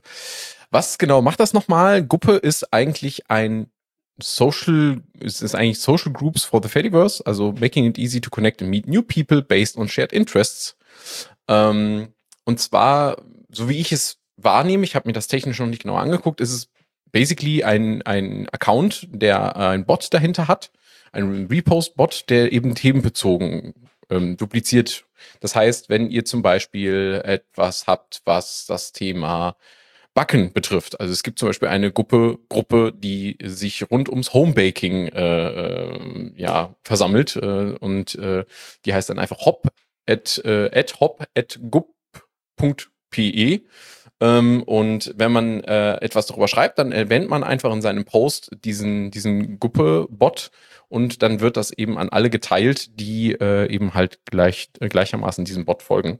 Und das funktioniert sehr gut und ist einfach schön, quasi das normalerweise eher, sag ich mal, following-bezogene Timeline vom Fediverse darauf zu zentrieren, dass man eben halt bestimmten Themen folgt und das Ganze eben dann halt über solche Gruppenbot macht statt über Tags, was ja auch durchaus eine Möglichkeit wäre. Bei Tags hat man halt nur immer so ein bisschen das Thema, die diversifizieren normalerweise sehr schnell, sodass man eben halt, um einem Thema zu folgen, 3-4 verschiedenen Tags folgen muss.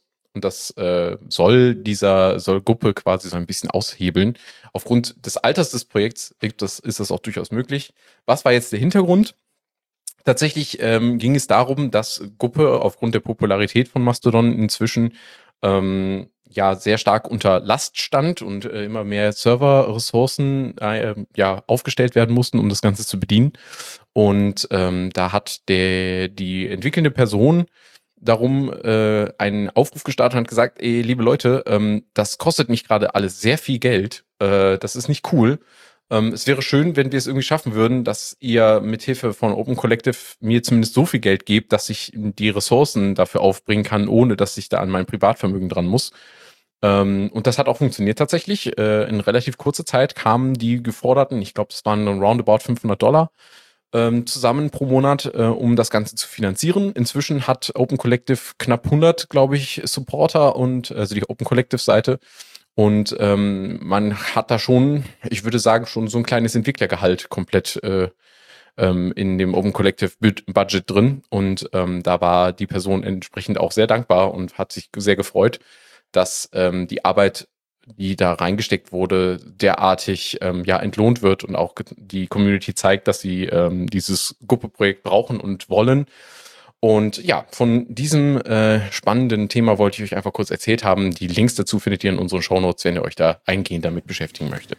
Ich hoffe auch, dass in Zukunft dann einfach das Gruppenfeature, was ja in Mastodon schon angekündigt ist, dann einen Großteil dieser Aufgaben übernehmen wird oder dieser Funktion übernehmen wird.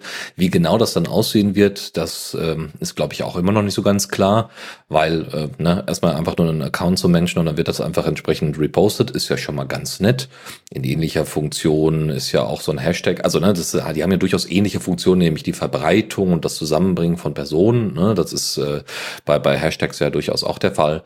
Und da muss man mal gucken, wie dann, wie gesagt, dieses Gruppenfeature dann in Mastodon aussieht. Ich glaube, da ist nämlich dann auch noch mal so ein Berechtigungssystem dahinter tatsächlich auch noch hinterlegt. Und wie das dann föderiert, das wird dann ganz spannend. Nur damit ihr euch nicht wundert, falls dann Guppy dann auch irgendwann mal trotz ausreichendem Fundings möglicherweise vom Mastodon-Feature überholt wird. Alles klar. Gut. Dann würde ich sagen, gehen wir weiter. Genau, und zwar in die allerseits bekannte Zockerecke.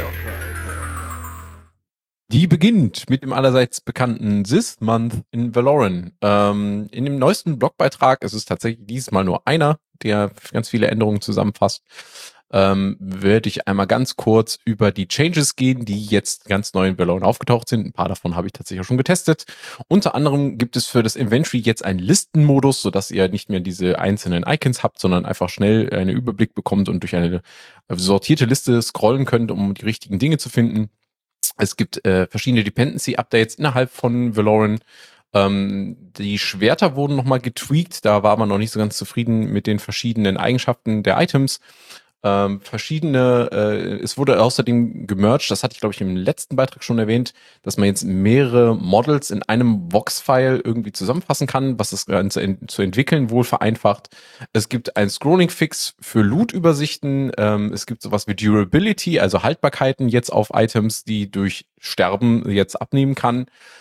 Es gibt verschiedene Optimierungen für das Drawing, neue Animationen. Es wurde ein Fix gemacht für Resource Exhaustion. Da gab es wohl irgendwie ein Memory Leak. Es gibt verschiedene Professionen und ein detaillierteres Verhalten von NPCs und mehr Sounds und noch vieles mehr. Und weiteres dazu findet ihr in dem verlinkten Blog bei valorant.net. Genau, und ich mache dann einfach mal weiter mit den monatlichen Nachrichten der Steam Deck. Zuallererst ist Steam Deck OS 3.5 veröffentlicht worden mit einigen, ja, durchaus interessanten Features. Eines der Hauptfeatures ist tatsächlich die HDR-Kompatibilität. Wohlgemerkt, HDR im Sinne von also nicht nur hochauflösende Bilder, sondern vor allem auch hochkontrastierende Bilder, dass die deutlich mehr vibrant sind. Aber dafür braucht man halt ein Display, was das auch entsprechend supportet. Ne? Ich glaube OLEDs oder AMOLED oder so. Also ne, das ist aber bei der Steam Deck selber gar nicht der Fall. Das heißt, da, wo es wirklich Sinn macht, diesen HDR-Mode anzumachen, ist dann, wenn ihr die Steam Deck gar nicht als Handheld wirklich nutzt, sondern eher als Spielekonsole, die ihr einfach fest installiert über einen Dock oder sowas und dann ein Display benutzt, was dann eben entsprechend HDR-Support hat. Trotzdem kann man den Kontrast, also da gibt es halt automatische Kontrasteinstellungen, die ihr dann hoch oder runter stellen könnt, um grundsätzlich das alles auch deutlich mehr leuchtend zu machen. Aber wie gesagt, normalerweise ist das Display dafür nicht gedacht und es mag sicherlich ein bisschen komisch aussehen.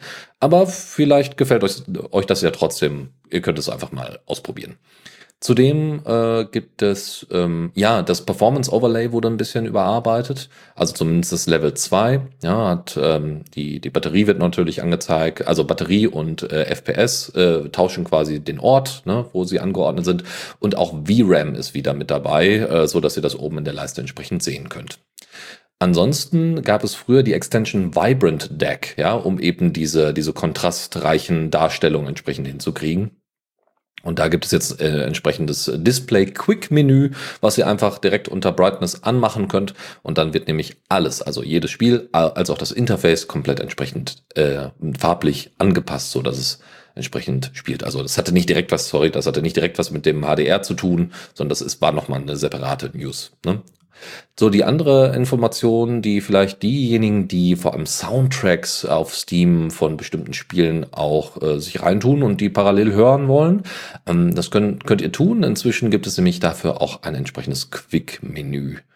Zudem gibt es noch, und das ist, ich komme gerade nicht drauf, wie das nochmal bei AMD hieß, es gibt dieses Image Scaling, also in dem Fall ist das jetzt ein Feature von NVIDIA. DLSS und unter AMD heißt das FX, nee. Okay, machen wir weiter. Können wir ja gleich mal kurz ansprechen. Genau, also NVIDIA Image Scaling Support ist tatsächlich jetzt mit dabei. Ist treiberbasiert, ein treiberbasiertes Feature, was erstmal quasi die Auflösung runtersetzt und dann damit eben halt deutlich effizienter erstmal die niedrige Auflösung berechnet und dann über quasi vereinfachte Berechnungen, ne, die deutlich weniger Prozessorlast haben, quasi das wieder hochskaliert auf die Native Resolution, die ihr am Ende eigentlich haben wollt auf der Steam Deck. Das bedeutet, dass ihr, weiß ich nicht, als würdet ihr auch auf einem viel, viel kleineren Display die Sachen anzeigen, hochskalieren und es sieht trotzdem sehr nah dem aus, was ihr eigentlich am Ende wenn ihr das quasi mit allen Features und so weiter euch anzeigen lassen wollt, dann bekommen würdet, wenn ihr das wirklich auf Native Resolution hättet, also auf der Hauptresolution, die ihr halt bei der Steam Deck entsprechend habt. Und das ist einfach der Versuch, gerade den Akku zu schonen, die Ressourcen ordentlich zu verteilen und trotzdem eine höhere FPS zu haben und dabei aber nicht irgendwie Kartoffelgrafik zu haben.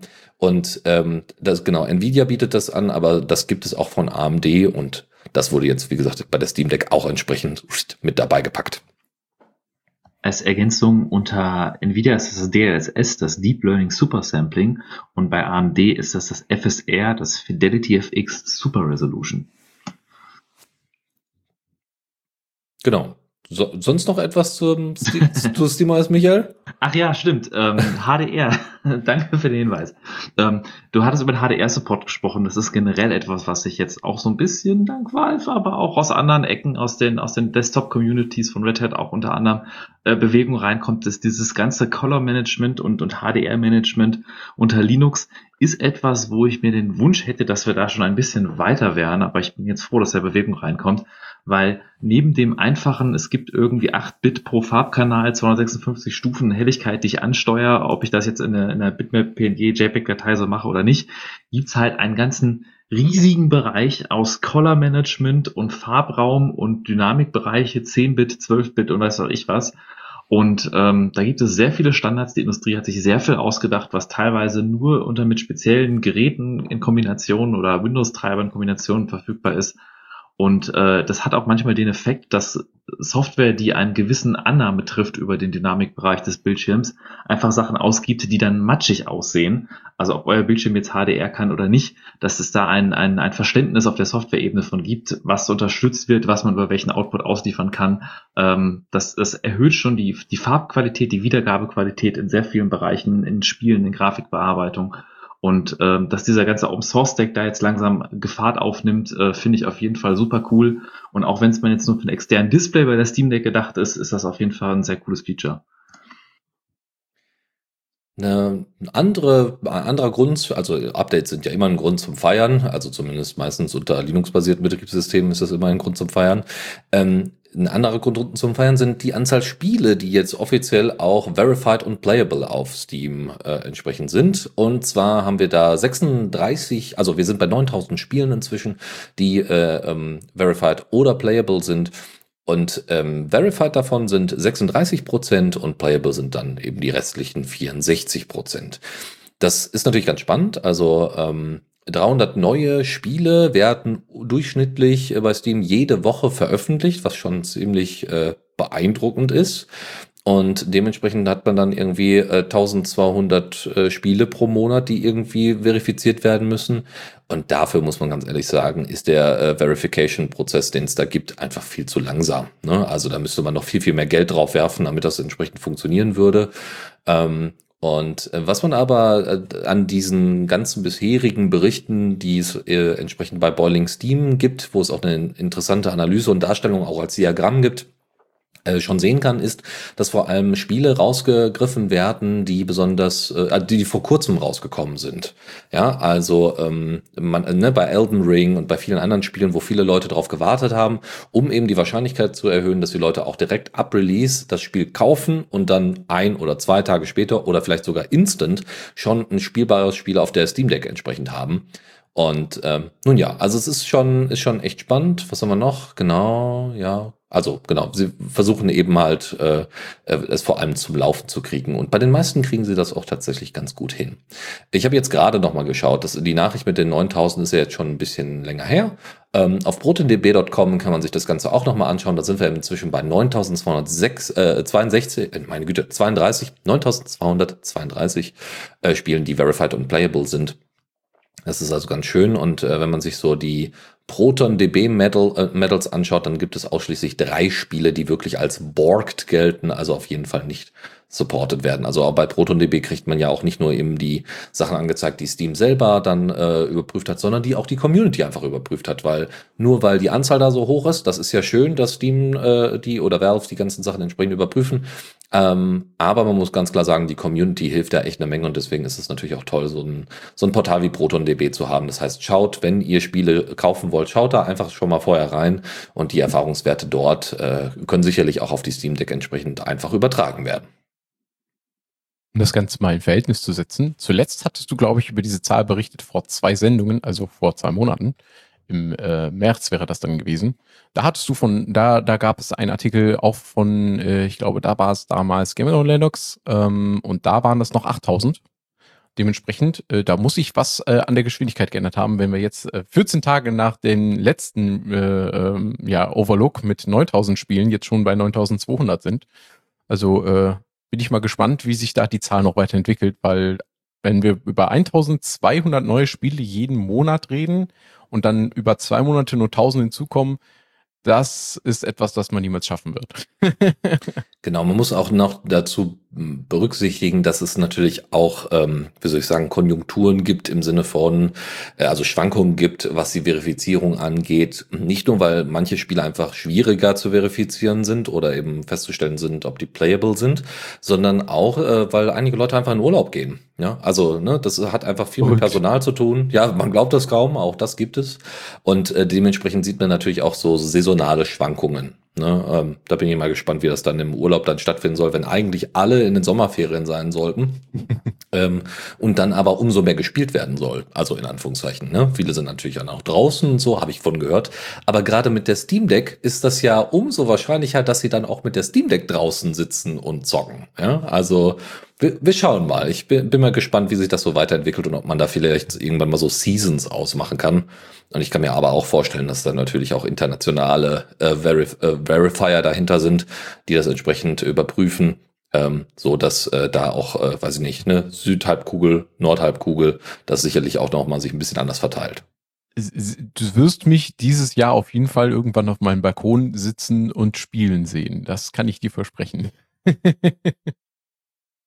Wunderbar. Aber wenn wir schon bei der Steam Deck sind, ich habe da kurz was reingeschmuggelt, und zwar ein Complete Guide to Privacy on Steam von makeuseof.com. Eigentlich jetzt eher nicht so die Quelle, die ich nutze, weil ich die meistens eher nur so semi-gut finde. Auch hier bin ich nicht so super überrascht davon, dass dieser Clickbait-Titel nicht hält, was er verspricht. Also ein Complete Guide würde ich es bestimmt nicht nennen. Da geht garantiert noch mehr. Aber was sie gut machen, ist die offensichtlichen Möglichkeiten. Das heißt, alle jene Privacy Options, die es in der UI von der Steam Deck gibt, einmal aufzuzeigen und zu erläutern und zu erklären, warum man bestimmte Sachen ausstellen möchte unter Umständen oder vielleicht auch eingeschaltet lassen möchte, und die einfach mal alle einen kurzen Überblick zu bieten. Das kann man durchaus mal machen. Es schadet nicht, drauf zu gucken, erwartet nicht zu viel davon, aber ich habe zumindest auch noch eine Option da in diesem Blogbeitrag gefunden, der oder in diesem Artikel, der mir nicht bekannt war. Dementsprechend kann man da ja bestimmt auch noch was von mitnehmen. Das mal nur so am Rande. Wir verlinken das in unseren Shownotes.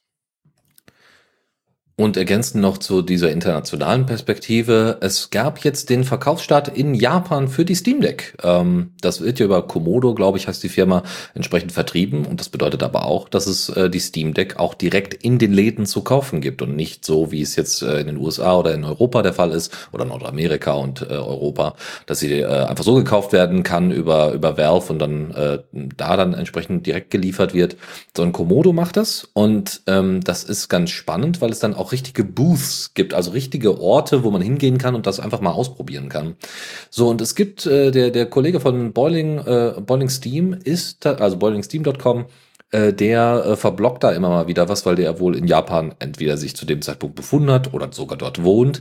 Und der hat sich das mal genauer angeguckt, wie das dann stattgefunden hat. Und war dann nach den ersten 2 Tagen, also hat sie das direkt am Anfang sich angeguckt und dann ist er nach 2 Tagen dann nochmal reingegangen und hat sich das angeschaut in einem Laden in seiner Nähe in Tokio. Und hat dann gesehen, ach ja, mal schau mal einer an, die haben irgendwie 80 bis 100 Steam Decks innerhalb von 2 Tagen verkauft. Das Problem ist so ein bisschen einzuschätzen, ist das jetzt viel oder ist das jetzt wenig oder ist das durchschnittlich? Weil es gibt nicht so wirklich Vergleichsmengen, weil das hängt natürlich davon ab, wie zentral ist dieser Ort, wie viele... Ja, also wie viel Werbung wurde gemacht, natürlich, ne? Also wir vergleichen, weil es gibt ja quasi diese Art von Verkauf, gibt es ja einfach in Europa und in Nordamerika nicht. Das heißt, auch das weiß man dann entsprechend nicht. Aber was halt schon mal aufgefallen ist, dass die 256er Gigabyte Version sehr beliebt war. Ja, also nicht die 64 Gigabyte, also die günstigste Version, und auch nicht die 512 Gigabyte, sondern da hat man sich dann eher für den Mittelweg entschieden, weil man wahrscheinlich da den besten Mix aus Speicherplatz und gleichzeitig Kosten, glaube ich, ganz gut aufwiegen konnte. Was ich sehr spannend fand, war so die Frage, also er hat da wirklich die nicht die Inhaber, also zumindest Leute, die dort gearbeitet haben in diesem IT-Store, hat er einfach mal, oder hier, ne, so Saturn-mäßig, hat er dann einfach mal gefragt, und wer kauft die so? Wer ist das so? Und es wurde ganz klar gesagt, es gibt nahezu keinen Overlap zwischen Switch-NutzerInnen, also Leute, die schon eine Switch haben, und Leute, die sich jetzt eine Steam Deck kaufen. Sondern das sind primär Leute, die einfach PC-Nutzer sind und halt Bock haben, die Spiele, die sie auf dem PC zocken, jetzt auch nochmal auf der Steam Deck zocken zu können und damit mobil zu sein. Und was auch nochmal ganz spannend ist, ist noch eine andere Perspektive, die er eingeworfen hat. Das ist natürlich alles Interpretation, ne? Das ist jetzt so ein bisschen essayhaft, ne? Ist nämlich, dass die Steam Deck quasi ein großes Portfolio übernommen hat von der PSP damals, die Sony herausgebracht hatte, die PlayStation Portable, weil Die hatte damals auch deutlich bessere Auflösung, deutlich bessere Grafik. Das war auch irgendwie so ein ganzes Multimedia-Ding, ne? Also das war so ein bisschen die Alternative zu einem Smartphone, weniger zum Telefonieren, halt zum Zocken. Heute können die Smartphones ja alles andere auch gleich mit übernehmen. Aber damals war das halt so ein Ding, ne? Das war halt wirklich für Gaming ausgelegt und irgendwie cool. Und dadurch, dass Sony aber das alles eingestellt hat und es keine PlayStation Portable in dieser Form mehr gibt, sind die Leute jetzt nach und nach dann auf die Steam Deck umgeschwenkt oder zumindest daran interessiert. Er selber ist noch das letzte Ding zu dem Thema. Er ist in eine dieser Booths auch reingegangen und hat sich das einfach mal angeguckt, was denn da geboten wird, weil es müssen ja auch Spiele vorinstalliert werden zu den Konsolen, die da zu finden waren. Und es waren 15 Spiele installiert, die man ausprobieren konnte. Und er sagte, von diesen 15 Spielen sind 2 Spiele mindestens, die noch nicht mal gestartet sind. Also die nicht funktioniert haben. Und ja, das ist einfach, um irgendwie zu zeigen, was die Steam Deck kann, einfach echt nicht gut. Und das lag wohl wahrscheinlich weniger an dem Laden, sondern vielmehr sicherlich an Komodo, die das ja auch mitbewerben wollten. Und das ist einfach sehr schade, weil das heißt, die Leute haben direkt zu Beginn den Eindruck, das funktioniert eh nicht vollständig. Und das ist kein Eindruck, den man bei den Leuten dort hinterlassen möchte. Vor allem, wenn wir hier von 9000 Spielen, die mindestens verified oder playable sind, sprechen. Das heißt, man hätte bei diesen 15 einfach einen Blick in die ProtonDB werfen müssen und einfach von den 36% verified einfach welche auswählen müssen. Was aber da angeboten worden ist, ist zum Beispiel Super Bomberman R, und das war halt etwas, was gecrashed ist. Und das ist einfach sehr schade. Trotzdem bin ich mal gespannt, wie das so weiterläuft in Japan. So, und noch das allerletzte Thema zu Steam Deck. Nicht so sehr direkt zu Steam Deck, aber ne, wir machen jetzt natürlich auch so ein bisschen mit. Es geht um Steam Deck Konkurrenz. Ja, jetzt sind doch ein paar mehr Leute draufgekommen. Ach, das ist ja ein schöner Formfaktor. Coole Sache. Warum nicht? So auch Asus, die jetzt das ROG Ally angeteasert haben. ROG diesmal mit ROG, Ally wie Allianz, also Ally entsprechend. Der Verbündete. Also, genau, Verbündete, genau. Das ist ganz spannend, weil das Ding soll unter Windows 11 laufen. Also da soll Windows 11 drauf laufen. Das Ding hat kein Trackpad und hat aber auch trotzdem eine höhere Auflösung als die Steam Deck. So. Und das hat ja jetzt so allerlei Vor- und Nachteile. Es gibt noch was anderes, nämlich natürlich auch der Kostenfaktor. Die sind irgendwie bei 700 Euro. Ungefähr, also $700 natürlich, ungefähr. Ne, so. Also wir haben irgendwie, die Größe ist ungefähr gleich, also es ist beides irgendwie 7-inch, das ist auch ein Touchscreen, es sind halt wie gesagt kein Touchscreen, aber Trackpad, es gibt einen Touchscreen, aber kein Trackpad, so. Ansonsten ist auch eine AMD-GPU und AMD-CPU verbaut. Das ist also jetzt unspannend. Auch vom RAM sind die relativ gleich. Grundsätzlich wird schon da gibt es keine mehreren unterschiedlichen Varianten, sondern es gibt bisher bekannt, also die Mindestvariante, die günstigste Variante, hat 512 GB NVMe-Storage, also jetzt auch nichts Neues oder so. Aber wie gesagt, sie haben in den Werbevideos, die es da so gab, haben sie unglaublich oft auf Windows entsprechend rekurriert. Und dass das ja die richtige Oberfläche und die richtige Möglichkeit ist, um da irgendwie durchzustarten. Ansonsten gibt's da nicht großartig Unterschiede. Es gibt einen Micro-SD-Card-Slot natürlich. Das Ding kann aber auch Wi-Fi 6E anstatt Wi-Fi 5, was eben entsprechend die Steam Deck hat. Und ansonsten gibt's, glaube ich, noch so 1, 2 andere noch USB-Stecker, die dabei sind. Genau, ich glaube einmal USB-C 3.2. Das sind zweimal. Zweimal USB-C ist noch mit dran. Ist okay. Und ein DisplayPort. Genau, auch einer davon ist DisplayPort-fähig und einmal sogar USB-A-Anschluss. Also ich weiß nicht. Also die haben dann die Apple-Philosophie zum Beispiel nicht so ganz umgesetzt. So, wir verlieren alle Steckbuchsen, die es so gibt und machen alles über Dongles. Na gut, also ist okay. Aber tatsächlich hat sich zum Beispiel der YouTuber The Linux Gamer, also Gardner Bryant, so heißt er, das einfach mal auch schon mal bestellt, um eben das auch mal gegen die Steam Deck antreten zu lassen. Und da bin ich mal gespannt, was dabei rumkommt.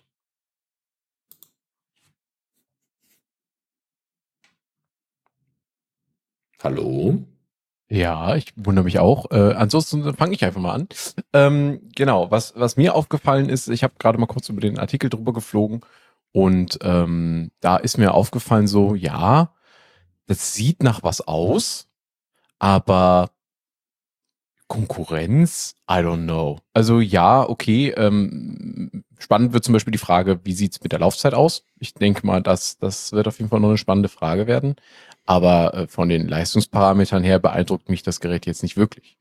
Also das, ich meine gut, ich hab's leicht reden, ich habe jetzt eine Steam Deck, ne? Ich bin sowieso jetzt kein potenzieller Käufer mehr, aber davon mal abgesehen, hätte ich die beiden jetzt nebeneinander und würde sie vergleichen, abgesehen von meiner philosophischen oder meiner ideologischen Ausrichtung in Bezug auf Open Source und Linux, hätte mich jetzt das ROG Ally nicht beeindruckt. Wirkt für mich eher wie so ein, oh, da ist ein Markt scheinbar, Valve ist gerade erfolgreich mit so einem Ding, wir sollten da was hinterherwerfen. So ein bisschen wirkt das auf mich. Genau, ich habe da auch nicht so ein riesen Problem. Das wird natürlich dann riesen so ein Ding draus gemacht, wie irgendwie Vim versus Emacs und da ist es jetzt das Asus ROG Ally gegen die Steam Deck, bla bla bla. Ne? Und da, meine Güte, da würde ich sowieso alles ein bisschen sportlicher sehen. So. Ich bin einfach mal gespannt. Genau, ich bin einfach mal gespannt. Es kann ja auch sein, dass das grundsätzlich so diesem Handheld-Markt noch mal ein bisschen Push gibt, weil dann die Fähigkeit, das über entsprechend die Auflösung und so weiter anzupassen, vielleicht einfach steigt, ne? Weil die Spieleentwickler das dann viel, viel mehr berücksichtigen. Solange das bei mir auf der Steam Deck läuft, ist mir das alles ziemlich egal. Und ist ja schön, wenn dann auch für andere Leute, die eben nicht die Steam Deck benutzen wollen, aus welchen Gründen auch immer, dann eine Alternative da ist, ne? So oder so, das, was Valve bisher schon alles geleistet hat mit der ganzen Investition in Open Source und Co., das wird nicht diminished. Ne? Und was ich ja auch nochmal ein super Argument fand, ist nämlich, dass es die Möglichkeit gibt, von Valve selber unglaublich tolle Anpassungen vorzunehmen an SteamOS. Ja, und damit meine ich nicht nur HDR und den ganzen Kram, den wir jetzt schon mal angesprochen haben, sondern du kannst wirklich mit ordentlich Software-Tweaks und Co. kannst du unglaublich viel aus diesem kleinen Gerät rausholen. Also da bin ich echt noch gespannt, was uns da in Zukunft doch erwartet. Ja, bin ich vollkommen bei dir. Und jetzt kann ich auch noch was dazu erzählen. Wen das Hallo von gerade gewundert hat von meinen Kollegen, das ist, wenn der Michael in die Notizen schreibt, dass er was sagen will und dann sein Mumble-Client gemutet ist. Und zwar, ich habe kein Steam Deck, aber es gibt von Linus Tech Tips, dem YouTuber, gibt es ein Review von dem ROG Ally.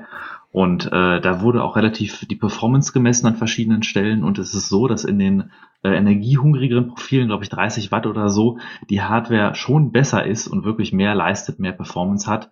Und man auch durch die höhere Bildschirmauflösung da ein Gerät hat, was sag ich mal, mehr Wumms hat. That being said, ist es ein Gerät, was irgendwie 1,5 Jahre, 2 Jahre nach der Steam Deck rauskommt, dass es schafft, die Steam Deck an Leistung zu überragen, ist jetzt nicht sonderlich überraschend. Viel überraschender ist das, wenn man die Energieprofile runterschraubt, was ja ermöglicht ist, dass man zum Beispiel sagt, maximal 10 Watt Verbrauch, dass die Steam Deck schafft, in dem 10 Watt Betrieb tatsächlich eine höhere Leistung zu haben als das ROG Ally. Das heißt, wenn man gerade in den Energiesparmodus geht mit diesem 10 Watt, die Leistung unter dem Steam Deck tatsächlich immer noch besser ist als von dem ROG-Gerät. Das ist ein sehr interessanter Hinweis. Dementsprechend, der Akku ist auch bei beiden Geräten 40 Wattstunden. Das heißt, ihr solltet ein bisschen geringere Akkulaufzeit beim Asus-Gerät erwarten. Allerdings unterstützt es auch, wenn man im Netzbetrieb angeschlossen ist, einen Extra-Power-Modus mit 45 Watt oder sowas. Wenn ihr dann einen großen Bildschirm angeschlossen seid, wo es dann nochmal mehr Leistung rauskratzt und tatsächlich auch wirklich große Titel, die jetzt auf einem Mobilgerät spielbar sind, die auf der Steam Deck leider nicht mehr so wirklich laufen, tatsächlich noch halbwegs spielen kann. Aber wenn man so ein Gerät hat, ist man meistens mobil unterwegs und in diesem, gerade diesem Energiesparmodus von 10 Watt hat die Steam tatsächlich mehr Leistung als das ROG Ally.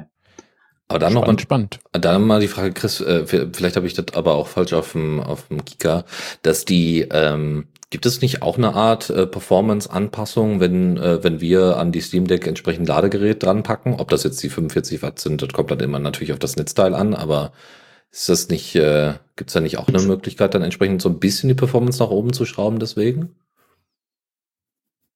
Also ich bin nicht ganz sicher, aber ich meine ja, dass es auf jeden Fall da irgendwie nochmal, dass die irgendwelche Boost-Modi in der CPU und auch in der GPU benutzt, die es sonst nicht gäbe, also die es in dem normalen Handheld-Modus nicht gibt. Okay. Aber vielleicht weiß Michael da mehr.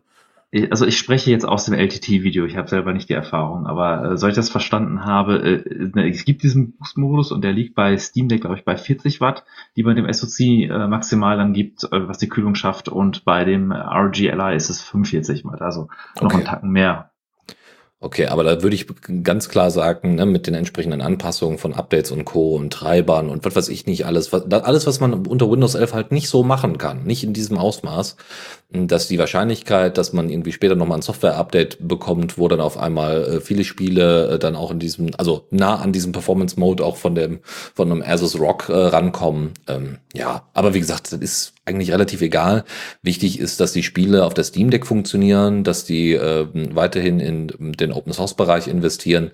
Was Asus da macht, das ist ganz nett. Aber es feuert natürlich auch wieder die Debatte zwischen den einzelnen Handheld-Herstellern entsprechend an. Sind wir aber Fanboys, ne? Ja, schlimm ist das manchmal. Und ne? Ich stimme dir vollkommen zu. Ja, ich auch. Gut, das war's von den Steam Deck News.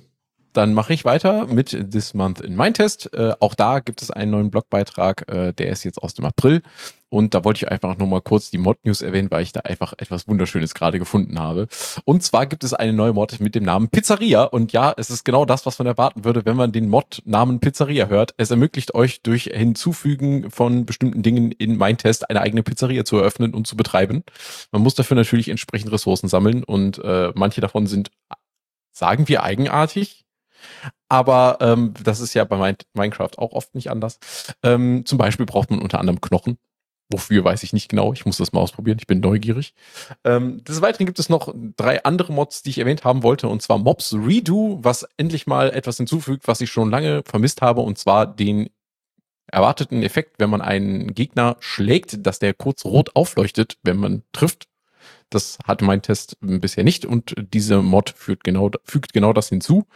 Deep Oceans hat ein Update und bringt 3 neue Biome für die Unterseewelten und zwar und auch außerdem neue Craftable Blocks. Es gibt dann ein neues Item, das die Shell of Underwater Breathing, also die Muschel des Unterwasseratmens oder Wasseratmens, die es einem ermöglicht, länger die schönen Umgebungen der Deep Oceans zu erkunden. Und X-Farming fügt eine Vogelscheuche hinzu, auch etwas, was ich lange erwartet habe, dass die mal langsam kommt, welche das Pflanzenwachstum auf euren Feldern beschleunigt. Ja, wer kennt das nicht? Ne? Also ist ja oft auch auf großen Feldern, ne, mit Monokulturen steht zwischendurch mal so eine Vogelscheuche und dann zack, ist genau drumherum in einem perfekten Kreis alles schneller. Grüner. Ja, genau. Ja, das ist großartig. Ja, wie gesagt, die Natur macht's vor und dann wird das alles nochmal digital abgebildet. Kommen wir von den ganzen Rubriken, die wir jetzt hier innerhalb der Zockerecke hatten, noch zu ein paar allgemeinen Nachrichten. Und zwar etwas, was vielleicht viele Leute interessieren wird, die jetzt auch so die Zukunft von bestimmten Plattformen noch mal ein bisschen mehr im Fokus haben. GOG hatte vor einigen Jahren durchaus finanzielle Probleme. Die mussten tatsächlich einige Leute entlassen. Das ist ja die, Good Old Games. Ist die Plattform von CD Projekt Red, die auch The Witcher gemacht haben und Cyberpunk 2077. Und das Problem dort ist aber inzwischen wohl, ne, hat sich wohl gelöst. Ne? Sie haben ja auch jetzt noch Covid und so weiter durchhalten müssen und.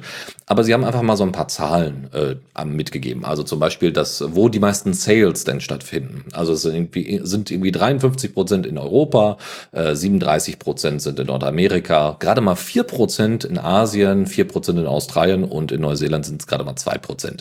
Ja, jetzt könnte man jetzt doch irgendwie Australien und Neuseeland nochmal irgendwie zusammenwerfen und sagen, ne, so im Westen ist auf jeden Fall GOG deutlich eher angekommen als in Asien und da schauen wir einfach mal. Afrika wird ja gar nicht erst erwähnt, was ich auch, also nun gut.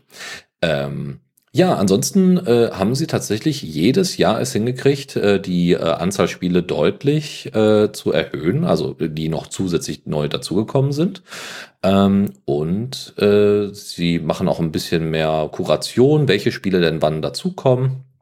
Und grundsätzlich haben sie jetzt von 2018, da hatten sie insgesamt 296 Releases, sind sie jetzt bei 2022 bei fast 700. Also ich versuche jetzt mal abzukürzen, also ungefähr 300 Releases 2018 und 700 Releases 2022. Also, das heißt, GOG sieht auch wieder besser aus. Was übrigens nochmal die Erwähnung wichtig macht. GOG ist deswegen auch für uns in der Open-Source-Szene deswegen interessant. Nicht, weil sie jetzt unbedingt Open-Source-Spiele ganz viel anbieten, sondern weil diese Sachen dort DRM-frei zur Verfügung stehen. Und das ist elementar wichtig, wenn man sich für sowas interessiert. Weil bei Steam läuft das halt ein bisschen anders. Und das sollte man bei allem Positiven, was Valve denn so entwickelt, immer wieder im Hinterkopf behalten. Noch eine andere Erwähnung, nämlich Yuzu hat jetzt ein paar Patches bekommen. Was ist Yuzu? Also Y-U-Z-U ist ein Emulator für die Nintendo Switch, also beziehungsweise um Spiele der Nintendo Switch zu emulieren. Das mag Nintendo natürlich überhaupt nicht gerne, das ist mir aber auch ziemlich egal. Ich finde es schön, wenn es da entsprechend weiterentwickelt wird.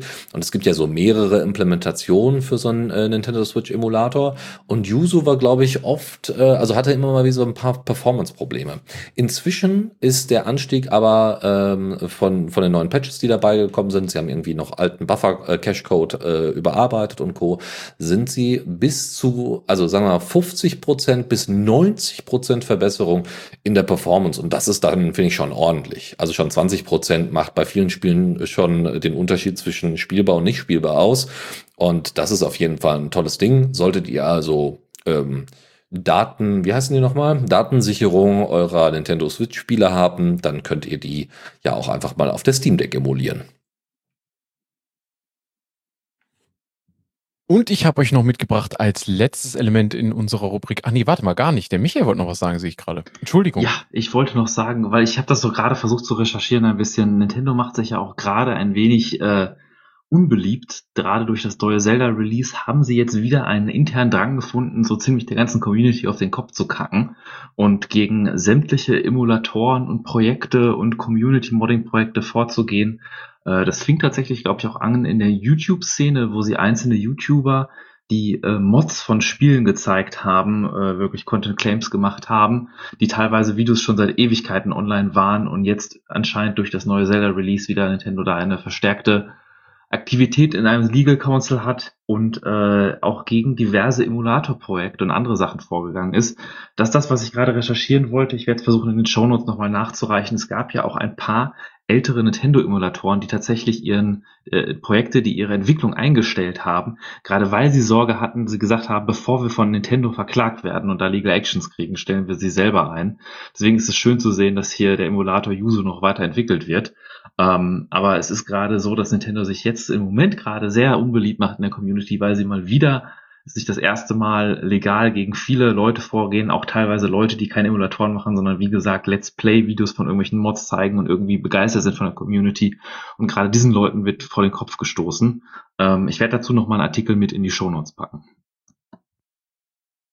Okay, aber dann jetzt zu dem letzten Artikel in dieser Rubrik und zwar von Gaming on Linux, Open Rollercoaster Tycoon 2, die Open-Source-Implementierung von Rollercoaster Tycoon 2, dem gleichnamigen Spiel, quasi gleichnamig benannt, wie es man es von Morrowind kennt, also OpenMW, Open Morrowind zu Morrowind, lässt Fahrgeschäfte rückwärts laufen, was ich besonders gut finde. Das ist ein wahrscheinlich schon lange vermisstes Feature. Es gibt da jetzt ein Plugin für, dass es einem ermöglicht, individuelle Fahrgeschäfte rückwärts fahren zu lassen.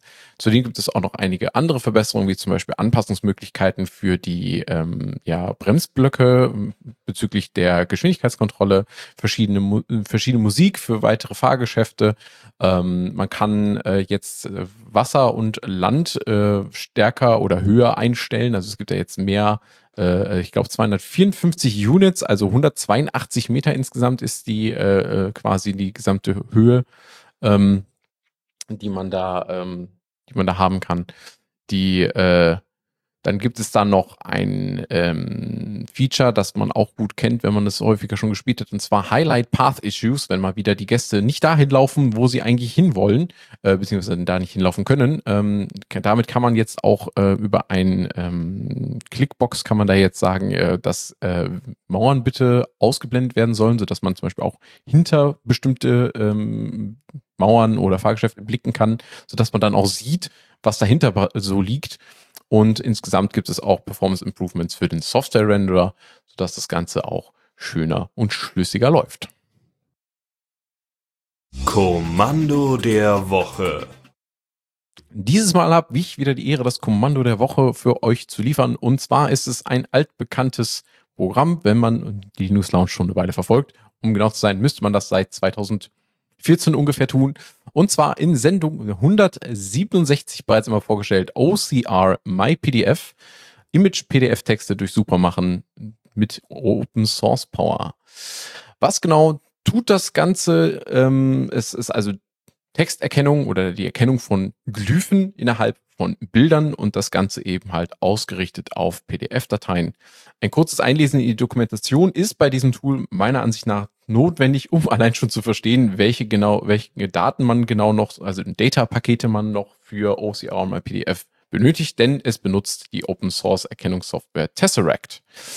Dazu gehört außerdem neben dem reinen Texterkennung auch eine Optimierung bezüglich der Bildkompression. Auch das liefert OCR MyPDF direkt mit. Und wenn man es im Standardmodus ausführt, macht das schon eine ganze Menge tolle Dinge mit so einem Bild-PDF von irgendeinem beliebigen Text.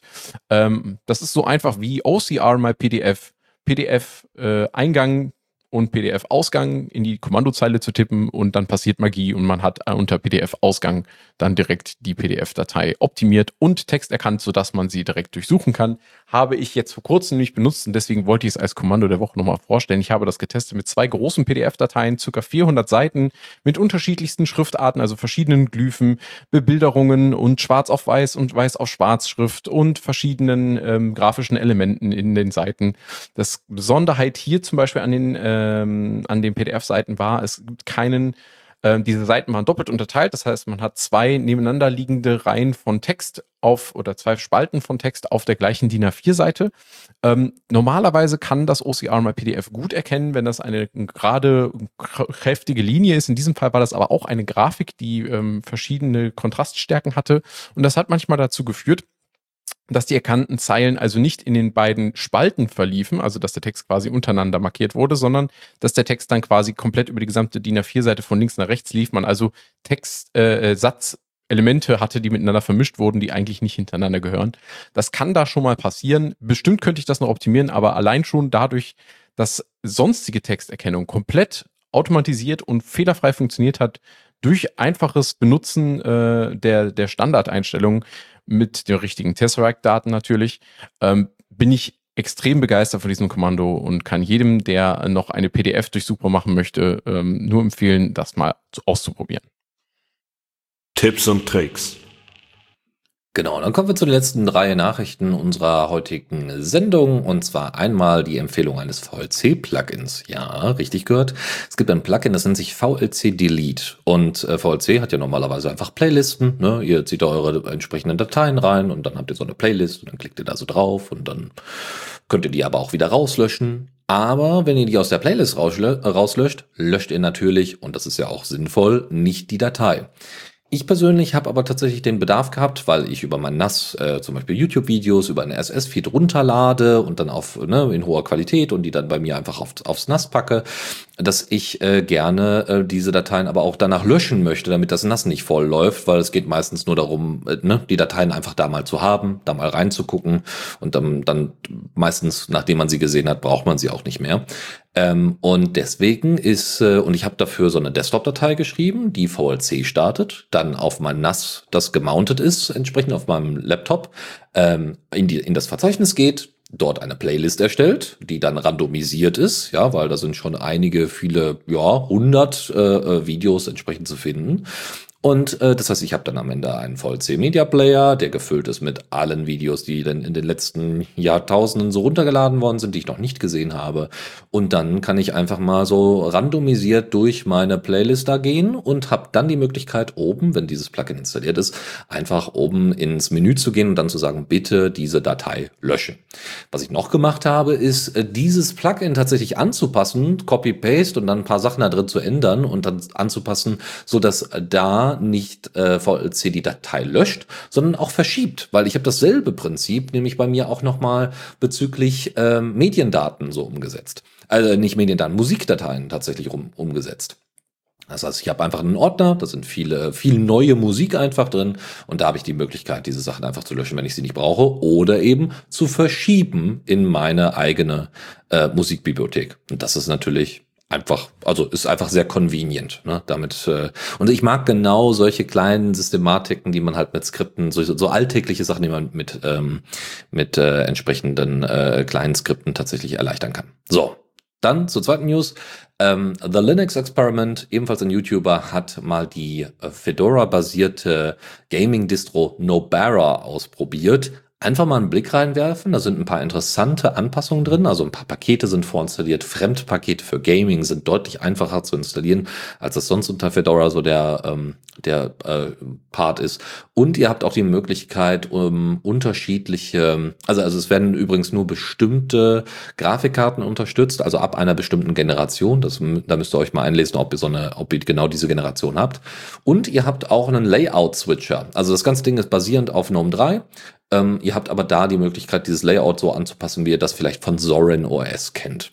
Und ansonsten muss man aber sagen, hat The Linux Experiment, also Nick, dann rausgefunden, dass gar die Unterschiede, was die Performance angeht, gar nicht mal so krass sind. Also 4-5% kriegt man da maximal raus und da muss man sich dann überlegen, ob das so sinnvoll ist. Aber das kann sich ja in Zukunft noch ändern. Warum ist diese Distro aber überhaupt interessant? Nun ja, das ist von dem Maintainer von ProtonGE, also von Glorious Eggroll, der in dem Bereich schon viel gemacht hat und der auch bei Fedora bzw. bei Red Hat entsprechend mitwirkt und arbeitet.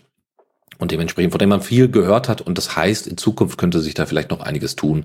Aber werft da gerne mal einen Blick rein. Und als allerletztes, wenn ihr im Fediverse unterwegs seid, machen wir hier nochmal einen kurzen Abstecher in ein Command-Line-Tool, einen Command-Line-Client, den ihr nutzen könnt. Das ist nämlich Gomphoterium.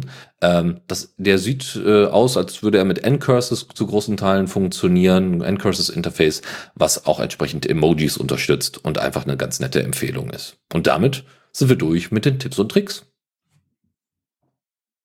So, liebe Leute, ich möchte damit wären wir auch durch mit der Sendung und ich möchte mich einmal ganz lieb bedanken bei Chris und Dennis.